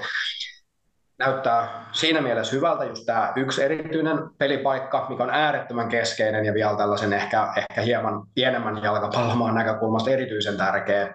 Ja sitten naisissa niin tietysti Tinni Korpela nyt taas Roomassa, ja, mutta Anna Tamminen on tuossa painanut nyt ennätystä Ruotsin pääsarjassa oma maali puhtaana ja Milla-Mai Majasaarikin on, on lupaava ja tai niin hyvä maalivahti, että sielläkin hyvä tilanne vielä sit siinäkin tilanteessa, että, että jossain vaiheessa ehkä kuitenkin Tinni Korpelakin joutuu lopettamaan, vaikka ura on jo uskomattoman pitkä ja jatkuu edelleen huipulla, niin, niin seuraavatkin vaiheet näyttää hyvältä, mutta tästä mä haluaisin niin tuoda just sen viestin, että mikä jo aikanaan, kun olin Ilveksessä töissä, niin, niin tota, No itse asiassa nykyinen stadionin stadionpäällikkö tai mikä titteli onkaan, niin Hevokoron Toni sanoi just, että me tarvittaisiin täsmälleen samantyyppistä esimerkiksi hyökkäjille tai miksei muillekin pelipaikoille. Tosi täsmävalmennusta. Että nyt me nähdään, mitä siitä maalivahtivalmennusta, kun sitä on pystytty tekemään, niin meidän pitää saada siihen viikkoharjoitteluun, kun aletaan puhua 15-vuotiaista ja sitä vanhemmista pelaajista, niin viimeistään esimerkiksi vaikka siihen, kun puhuttiin siitä, miten nämä yksittäiset pelaat ratkoo pelejä, niin me tarvitaan sitä hyökkäjille maalinteko-osaamista, puolustajille blokkaamisosaamista ja sitten, sitten vaikka laitapelaajille tietty ohittamiskyky enemmän, ratkaisusyöttöjen antamiskykyä ja vaikka keskentäpelaajille sitten, että kaukolaukaus uhkaa kuitenkin, että vaikka maalit tulee Golden Zoneilla tosi merkittävästi, niin me nähtiin tässä Höyverin tapauksessa, että mitä se merkkaa, että on pelaajia, jotka pystyy kauempaakin ratkomaan. Niin, niin ehdottomasti me tarvitaan tällaista pelipaikkakohtaisempaa harjoittelua muillekin kuin maalivahdeille vielä enemmän toi on mun mielestä tosi hyvä nosto ja varmasti asia, mitä monissa ympyröissä on niin kuin haluttu pohtia ja pohditaan aika intensiivisesti, että miten vaikka hyökkääjäosastolle saataisiin sitä erikoisosaamista va- valmennettua nuoresta asti, että meillä olisi tämmöisiä, nyt käytetään tosi ympäripyöreitä ja kliseistä termiä, mutta niin kuin luontoisia maalintekijöitä, se, siksi niin kuin tyhmä termi, koska ei se, ei se putoa mistään taivaalta tai tuu kenellekään geeneistä se kyky tehdä maaleja, vaan kyllä se on se oikeanlaisia ärsykkeitä, mitä siellä harjoitteluympäristössä niin kuin päivittäin tapahtuu. Ne alkaa sitten mennä selkärankaa ja siellä kentällä ja pelissä pystyy sitten nopeammin ja helpomman näköisesti tekemään niitä oikeita ratkaisuja ja oikeita teknisiä suori, suorituksia. Sitä se varmasti on, että mi, mitä tuolta niin maalivahtien taidot on saatu hyvin hiottua ihan huipputasolle, niin ni, niitä asioita sitten eri, eri paikoille pitäisi saada. Ehkä se on va- vaikeampaa vaan sit, koska peli on niin, maalivahdin pelissä on enemmän asioita, mitkä toistuu pelistä peliin versus sit kenttäpelaajille se ympäristö voi muuttua niin paljon, että ehkä se harjoittelut on luontaisesti vähän haastavampaa sillä saralla. Kyllä, tuo oli hyvin, hyvin kuvattu ja haluan tietysti, kun en tiedä kuinka paljon, meillä on kuulijoita, jotka toimii sitten ihan kentän, kentän tasolla, niin, niin enemmän tämä pelipaikkakohtainen hienosäätö, niin tietenkin sitten täällä vanhemmissa ikäluokissa, niin kuin sanoin, 15-vuotiaasta siitä ylöspäin, ja just niin kuin sanoit, että maalivahdella on tosi spesifisti mietitty, että miten sijoitutaan missäkin tilanteessa ja miten maaliin suojellaan ja minkälaisia toimintoja tehdään, niin se on just näin, että ei se hyökkäjän toiminta ole yhtään äidinmaito juttu sen enempää kuin se maalivahdin hommakaan, että, että totta kai voi jotain, jotain tota, maalivahdilla vaikka tiettyjä taipumuksia olla tosi rohkea ja heittäytyä ja näin tällaisia, mitä on sitten lapsilla, mutta hyökkää sama juttu, että kyllä on tosi tarkkoja, että mihin sä liikut, miten sä liikut, missä sä oot, kun on tietty tilanne, jotta sä teet sitten tietyllä tavalla niitä lainausmerkeissä helppoja maaleja, että kyllä se on vaan osaamista olla oikeassa paikassa oikeassa paikassa. Että, että sitten pienemmissä lapsissa niin tämä ehdottomasti tarkoittaa tietysti isoja liikuntamääriä, isoja omatoimisen harjoittelun määriä, mutta sitten ohjatuissa harjoituksissa ja peleissä niin että tulisi paljon, tosi paljon maalintekotilanteita, että paljon toistoja jo silloin pelinomaisista maalintekotilanteista lapsena, että pääsisi tekemään maaleja, pääsisi estää maalintekoa ja sitten meillä on vähän sellaista kulttuuria, kun vertaa muihin maihin, että muissa maissa hyökkääksi usein laitetaan niitä joukkueiden parhaita pelaajia ja meillä ei ole sellaista, meillä on enemmän sellainen tämä on joku kansanluonne juttu ja perinnän juttu, ja niitä vähän sijoitetaan siihen keskikentälle tai, tai jopa sitten puolustajiksi, että sitten innokkaita, hyviä futareita, niin enemmän vaan nuorempana lapsena sinne, sinne hyökkääjiksi, niin sitten varmasti tulee enemmän hyökkääjiä sitä kautta, että, ja sitten niille paljon, paljon toistoja, että, että sitä kautta se maailma muuttuu ja niillä, niillä päätöksillä, mitä me tehdään, niin se on jännä, miten tässä on ollut niin pitkään mukana, niin sillä on aidosti vaikutusta siihen tavallaan lopputuotos on, en tykkää sanasta, mutta siihen lopputulokseen, mikä sitten tulee muutaman vuoden päästä, niin sillä on vaikutus siihen, että minkälaisia päätöksiä me tehdään ihan joka päivä arjessa. Mm. Ja toi on mielenkiintoinen haaste, vaikka jos, jos vielä mietitään sitä hyökkääjän pelipaikkaa, kun se taito- ja osaamispaketti pelissä on niin laaja nykyään, mitä huipputason hyökkäältä vaaditaan, että huuhkajissa on ehkä hyvä esimerkki siitä, että meillä on eri, eri hyökkääjiä, joilla on erilaisia jopa ihan huippuominaisuuksia, mutta onko kellään heistä ehkä se ihan kokonaispaketti niin vahva, että he voisivat pelata vaikka sanotaan Euroopan top 5 liigoissa ja vielä sitten vaikka siellä top 5 joukkueissa, että se, että sä pystyt tekemään huipputasolla maaleja pelistä peliin, plus se kaikki muu työ, liikkuminen ja pallokosketukset muissa vaiheissa kuin viimeistelyvaiheissa, mutta se on niin vaat, vaativa rasti, että ei se, ei se niin kuin ihmekään, että ei sellaisia pelaajia ihan to, noin vaan löydy tai kehitetä, mutta toivottavasti löytyy nuoria pelaajia, joilla on niin kuin enemmän osa-alueita pelissä, niin kuin, jotka on, on ihan huipputasolla mahdollisimman moni, monipuolisia pelaajia. Että kyllä se maalinteko on myös kyky, jonka voi oppia sitten ehkä jopa vähän myöhemmälläkin iällä, jos ne sitten muut ominaisuudet on tarpeeksi hyvällä tasolla. Joo, tuo oli hyvin kuvattu ja tietysti nuo hyökkäät on, on huippuhyökkäjiä, ketä on pelaa kovissa sarjoissa molemmissa, molemmissa tota, A-maajoukkueissa, mutta, mutta tämä on enemmän niin just todennäköisyyksiä se matikka, että mitä enemmän niitä on silloin lähtötilanteessa tai tietyssä ikävaiheessa, niin sitä todennäköisemmin sit joku jollakin natsaa kaikki asiat kohdalle urasiirtymissä ja, ja ominaisuuksissa ja kehittymisessä ja sattumassakin, mikä voi näkyä vaikka loukkaantumisista tai seuravalinnoista ja monissa asioissa. Että mitä isommaksi se määrä saadaan, niin ne todennäköisyydet, että niitä pelaajia sitten breikkaa vielä kovemmalle tasolle, niin kasvaa. Et, et, et sen takia ei mitään pois nykyiset hyökkäät on huippuhyökkäjä, vaan tarvitaan niitä enemmän, jolloin sitten tämä ilmiö, ilmiö syntyy. Ja, siihen syntyy, ja jotta siihen päästään, niin tarkoittaa sitä, että, että se harjoittelu muuttuu mahdollisimman monessa paikassa Suomessa ja sitten vaikka tällaisia, tällaisia pelipaikkajuttujakin niin mietitään vaikka seuratasolla siellä, siellä sitten ja, ja näin poispäin, että et se on kuitenkin just, just näin, että se lähtee sieltä ihan meidän kaikkien tekemästä työstä. Ja sitten totta kai sen isoimman työn tekee aina ne pelaajat itse.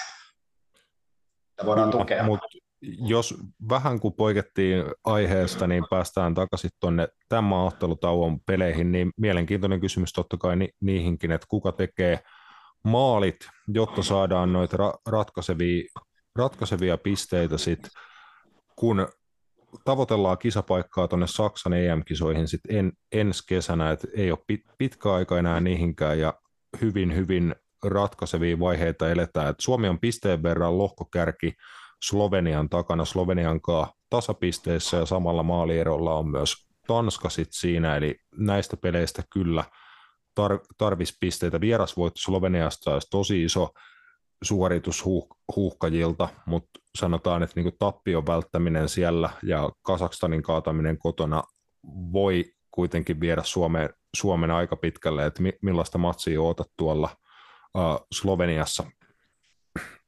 Joo, ehdottomasti tuota Slovenia oli siinä 2000-luvun taitteessa, oliko kolmet kisat putkeen, kahdet EM-kisat ja yhdet MM-kisat, mutta sen jälkeen ei ole muistaakseni ollut yksissäkään kisoissa. On erittäin vahva pallonumaa ja selkeästi nyt parhaat karsinat pitkään aikaa heillä menossa ja varmasti jonkin tyyppinen hype sielläkin sitten tuon sarja- tai lohkosijoituksen myötä. Eli, eli ehdottomasti tällainen yksi vaikeimpia vierasotteluita, mitä voi olla, että Balkanin maahan vieraisi, että vaikka se on kaikkein läntisin niistä ja länsimaisin, niin siitä huolimatta niin siellä on vastassa palloilumaa ja kova kotijoukkue ja, ja tota, siinä mielessä just näissä lohkokuvioissa niin varmasti voitto kelpaa, mutta se on just näin, että, että, että kun tässä pelataan omista pisteistä ja myöskin siitä, että Slovenia ei saa kolmea pistettä, niin, niin se on just näin, että, että tasapelillä on myöskin iso arvo tässä lohkossa.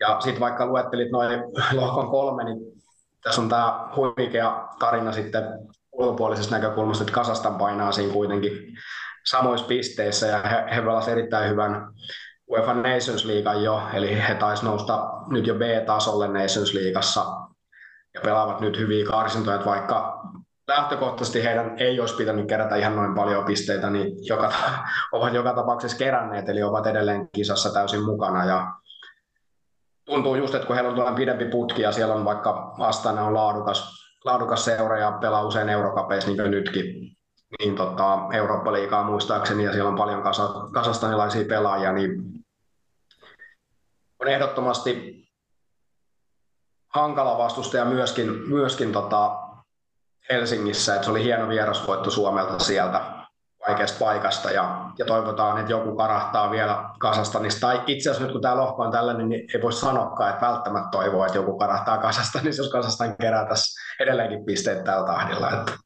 mielenkiintoiset neljä matsia ja tämä seuraavat kaksi matsia tietenkin laittaa aset, asetelmiin vahvasti niihin viimeisiin peleihin.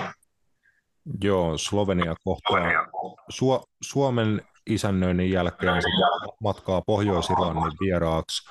Sitten vielä tuolla seuraavalla tauolla he on Tanskan vieraana ja päättää sitten karsinnat kotimatsilla Kasakstaniin vastaan. Et su- suomalaiset puolestaan Slovenia vieraisi Kasakstan kotona Pohjois-Irlanti Pohjois-Irlanti kotona ja vielä sitten viimeisenä San Marino vieraissa, että Suomelle ihan suotuisa tuo loppuohjelma, mutta tosi tosi tär- tärkeä on toi t- tämän viikon lauantaina pe- pelattava matsi Sloveniaa vastaan. Otetaan siihen vaikka tulosveikkaukset näillä pohjustuksilla ja jos vielä maalintekijät tietää, niin saa ekstra pisteitä. Slovenia Suomi on 0-1 Teemu Pukki. 68 minuuttia. Joo, Teemu Pukin rooli ehkä jokut jopa kyseenalaistanut viime maattelutauon jälkeen, mutta hyvä muistaa, että aikamoisen matkan taitto tuolta minne sotasta Kasakstaniin silloin ja näkyy kyllä mun mielestä Tanska-ottelussakin vielä se väsymys tuosta pitkästä reissusta ja kahdesta ma- maaottelusta. että toivottavasti Teemu Pukki vähän tuoreemmilla jaloilla on tuolla, niin varmasti voi olla ava- avauskokoonpanon miehiä niin kuin yle- yleensä onkin. Mä veikkaan, että ma- maali saa tulla tällä kertaa jostain vähän erikoisemmasta lähteestä.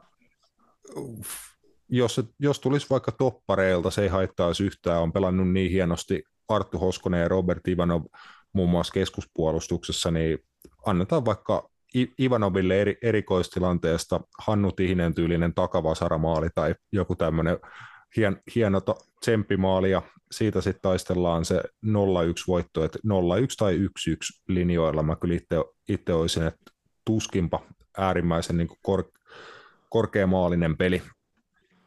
Hyvä nosto toi, että kyllähän Arttu Hoskosen boksit pelaamista ja blokkeja on ollut tässä hieno, hieno nähdä näissä, näissä otteluissa, että on pelannut kyllä erittäin hyvät, hyvät karsinat ja on sellainen hyvä, hyvä seurattava sit siinä toiminnassa, miten toimii siinä omassa boksissa monissa tilanteissa.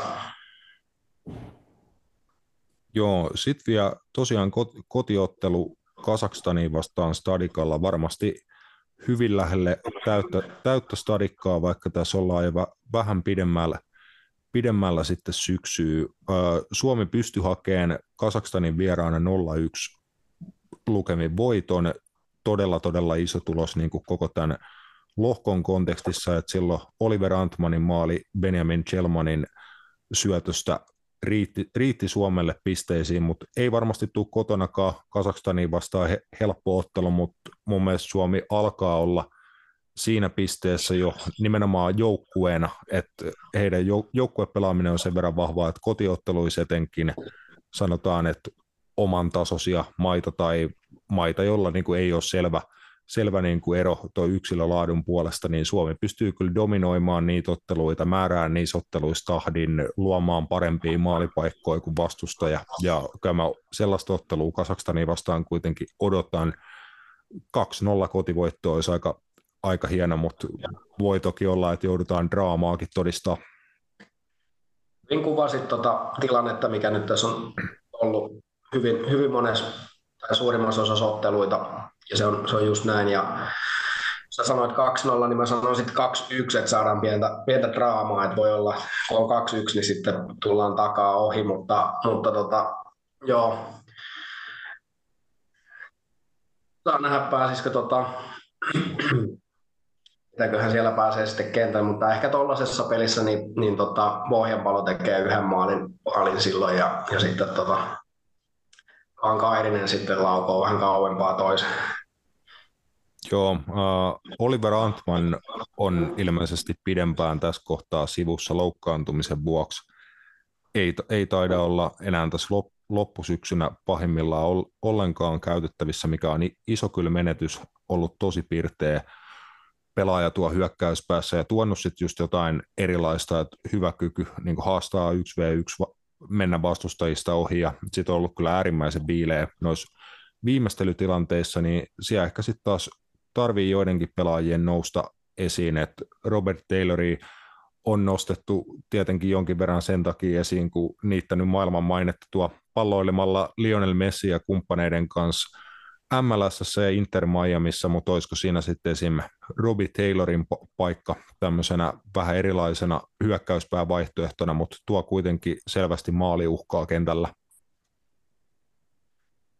Joo, on, se on ollut hieno, hieno tarina tuokin kyllä tuo tietysti Messin ja muiden Barcelona tähtien siirtyminen sama, samaan seuraan ja sitten siellä sattuu olemaan suomalainen pelaaja, niin siinä oli tämä aivan huikea someseuraajien invaasio sitten tullut, tullut näiden yhteistyö Messin kanssa mentyä julkisuuteen, niin, niin tota, ne on hienoja, hienoja tarinoita, että tosiaan sen verran tuosta globaalista futiksesta, niin kyllähän, kyllähän tämä niin Yhdysvaltojen tai, tai Pohjois-Amerikan, siellähän pari kanadalaistakin seuraa, niin sen kehittyminen on ihan selkeä. Sitten jos tämä muutaman Aasian maan vahvistuminen, niin kyllä tämä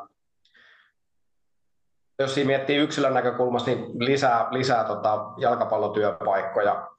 Meni sitten Saudi-Arabian pelaa itse tai ei, niin, niin sitten kuitenkin jotkut sinne selkeästi näyttää ja varmasti jatkossakin menevät, niin, niin jalkapallotyöpaikkoja sinällään lisää tässä globaalilla tasolla, että uskon, että nähdään se, tai tämä on vähän sellaista alkuun sille, että, että niin vahva eurooppalaisen jalkapallon dominointi hieman alkaa seurajoukkueessa niin tasaantumaan. Ei se asemaa menetä, mutta, mutta sanotaan näin, että tasaantuu just hieman.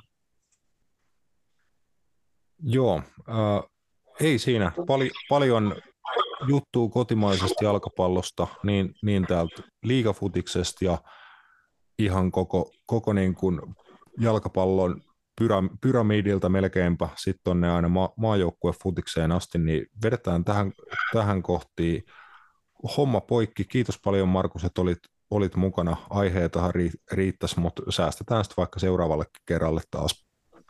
Niin, vielä loppu sanon, että jos haluaa Kasaston tai pohjois pelin huuman nähdä, niin kyllähän lippu kannattaa nyt viimeistään hankkia, jos ei ole vielä, vielä hankkinut. Ja sitten sen lisäksi niin tässä on tosiaan nämä ykkösen ja ykkösliikan karsinnat ja tietysti Veikkausliikankin karsinta, että sitten vaan sinne lähimmälle pelikentälle, missä pelataan karsintoja, niin sitten kokemaan paikallista huumaa. Niin tästä tulee hyvä, hyvä futissyksy tuohon päälle. Helmareitten juhlamatsi ja futsalin karsinnat, niin futisvuosi vaan jatkuu. Joo, ja on pa- vähän paikallisempaakin jalkapalloa, että kakkosesta vielä osa, osa joukkueista, joku tuo, voi pyrkiä jopa tuonne uuteen ykkösliigaan toisiksi korkeimmalle sarjatasolle ensi kaudeksi, että lohkovoittajilla se mahdollisuus vielä sitten kakkosen no, lohkoissa kutakuinkin 12 joukkuetta, niin sijoilla 2, 3, 4 ja 5 olevat neljä joukkuetta vielä sitten kaikista lohkoista karsii paikoista ykköseen. Et mielenkiintoisia matseja siellä, vielä jos tähän loppuun ihan jotain nostoja otetaan, niin muun muassa Tampere United kohtaa klubin olla nelosen, he karsii kaksiosaisessa otteluparissa paikasta sitten ykköseen, eli kolmanneksi kor- korkeammalle kansalliselle sarjatasolle, kun ensi kaudella toi sarjaporrasmuutos tulee, niin tuollakin saralla paljon mielenkiintoisia juttuja voi, voi olla edessä, että Tampereella Tampe- Tampereen suunnalla, Porissa, pääkaupunkiseudulla ja vaikka, vaikka missä riittää kyllä Rops, miele- Rops mukana ja tosiaan Rops myöskin mukana Lapin, Lapista ja että aivan, aivan mahtavia otteluita vielä paikallisesti paljon Suomessa. Kyllä, kannattaa niihin, niihin lähteä paikan päälle. Kiitoksia vielä Markus ja mennään Kiitos. ohjelmassa eteenpäin. Jahas, jahas, ihan vielä pienen pieni loppupuhe, juontajan freestyle-muotoiset loppusekoilut.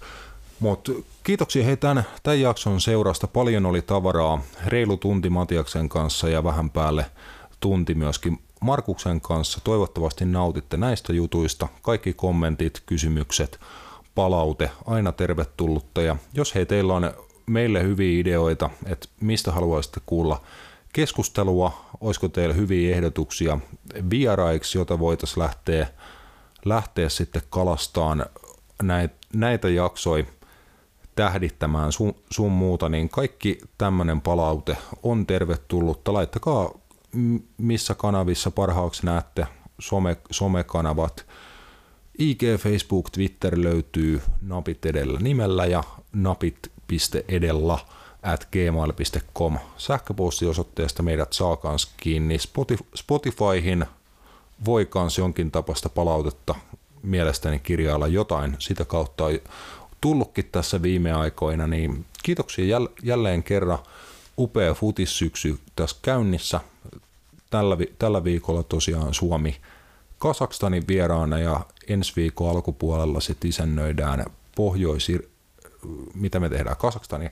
Kasakstania isännöiden ja Slovenia vieraana ollaan, ka- kappas kappas alkoi mennä jo sanat sekaisin, kun ollaan täällä jakson loppupuolella, mutta iso viikko huhkajien kannalta.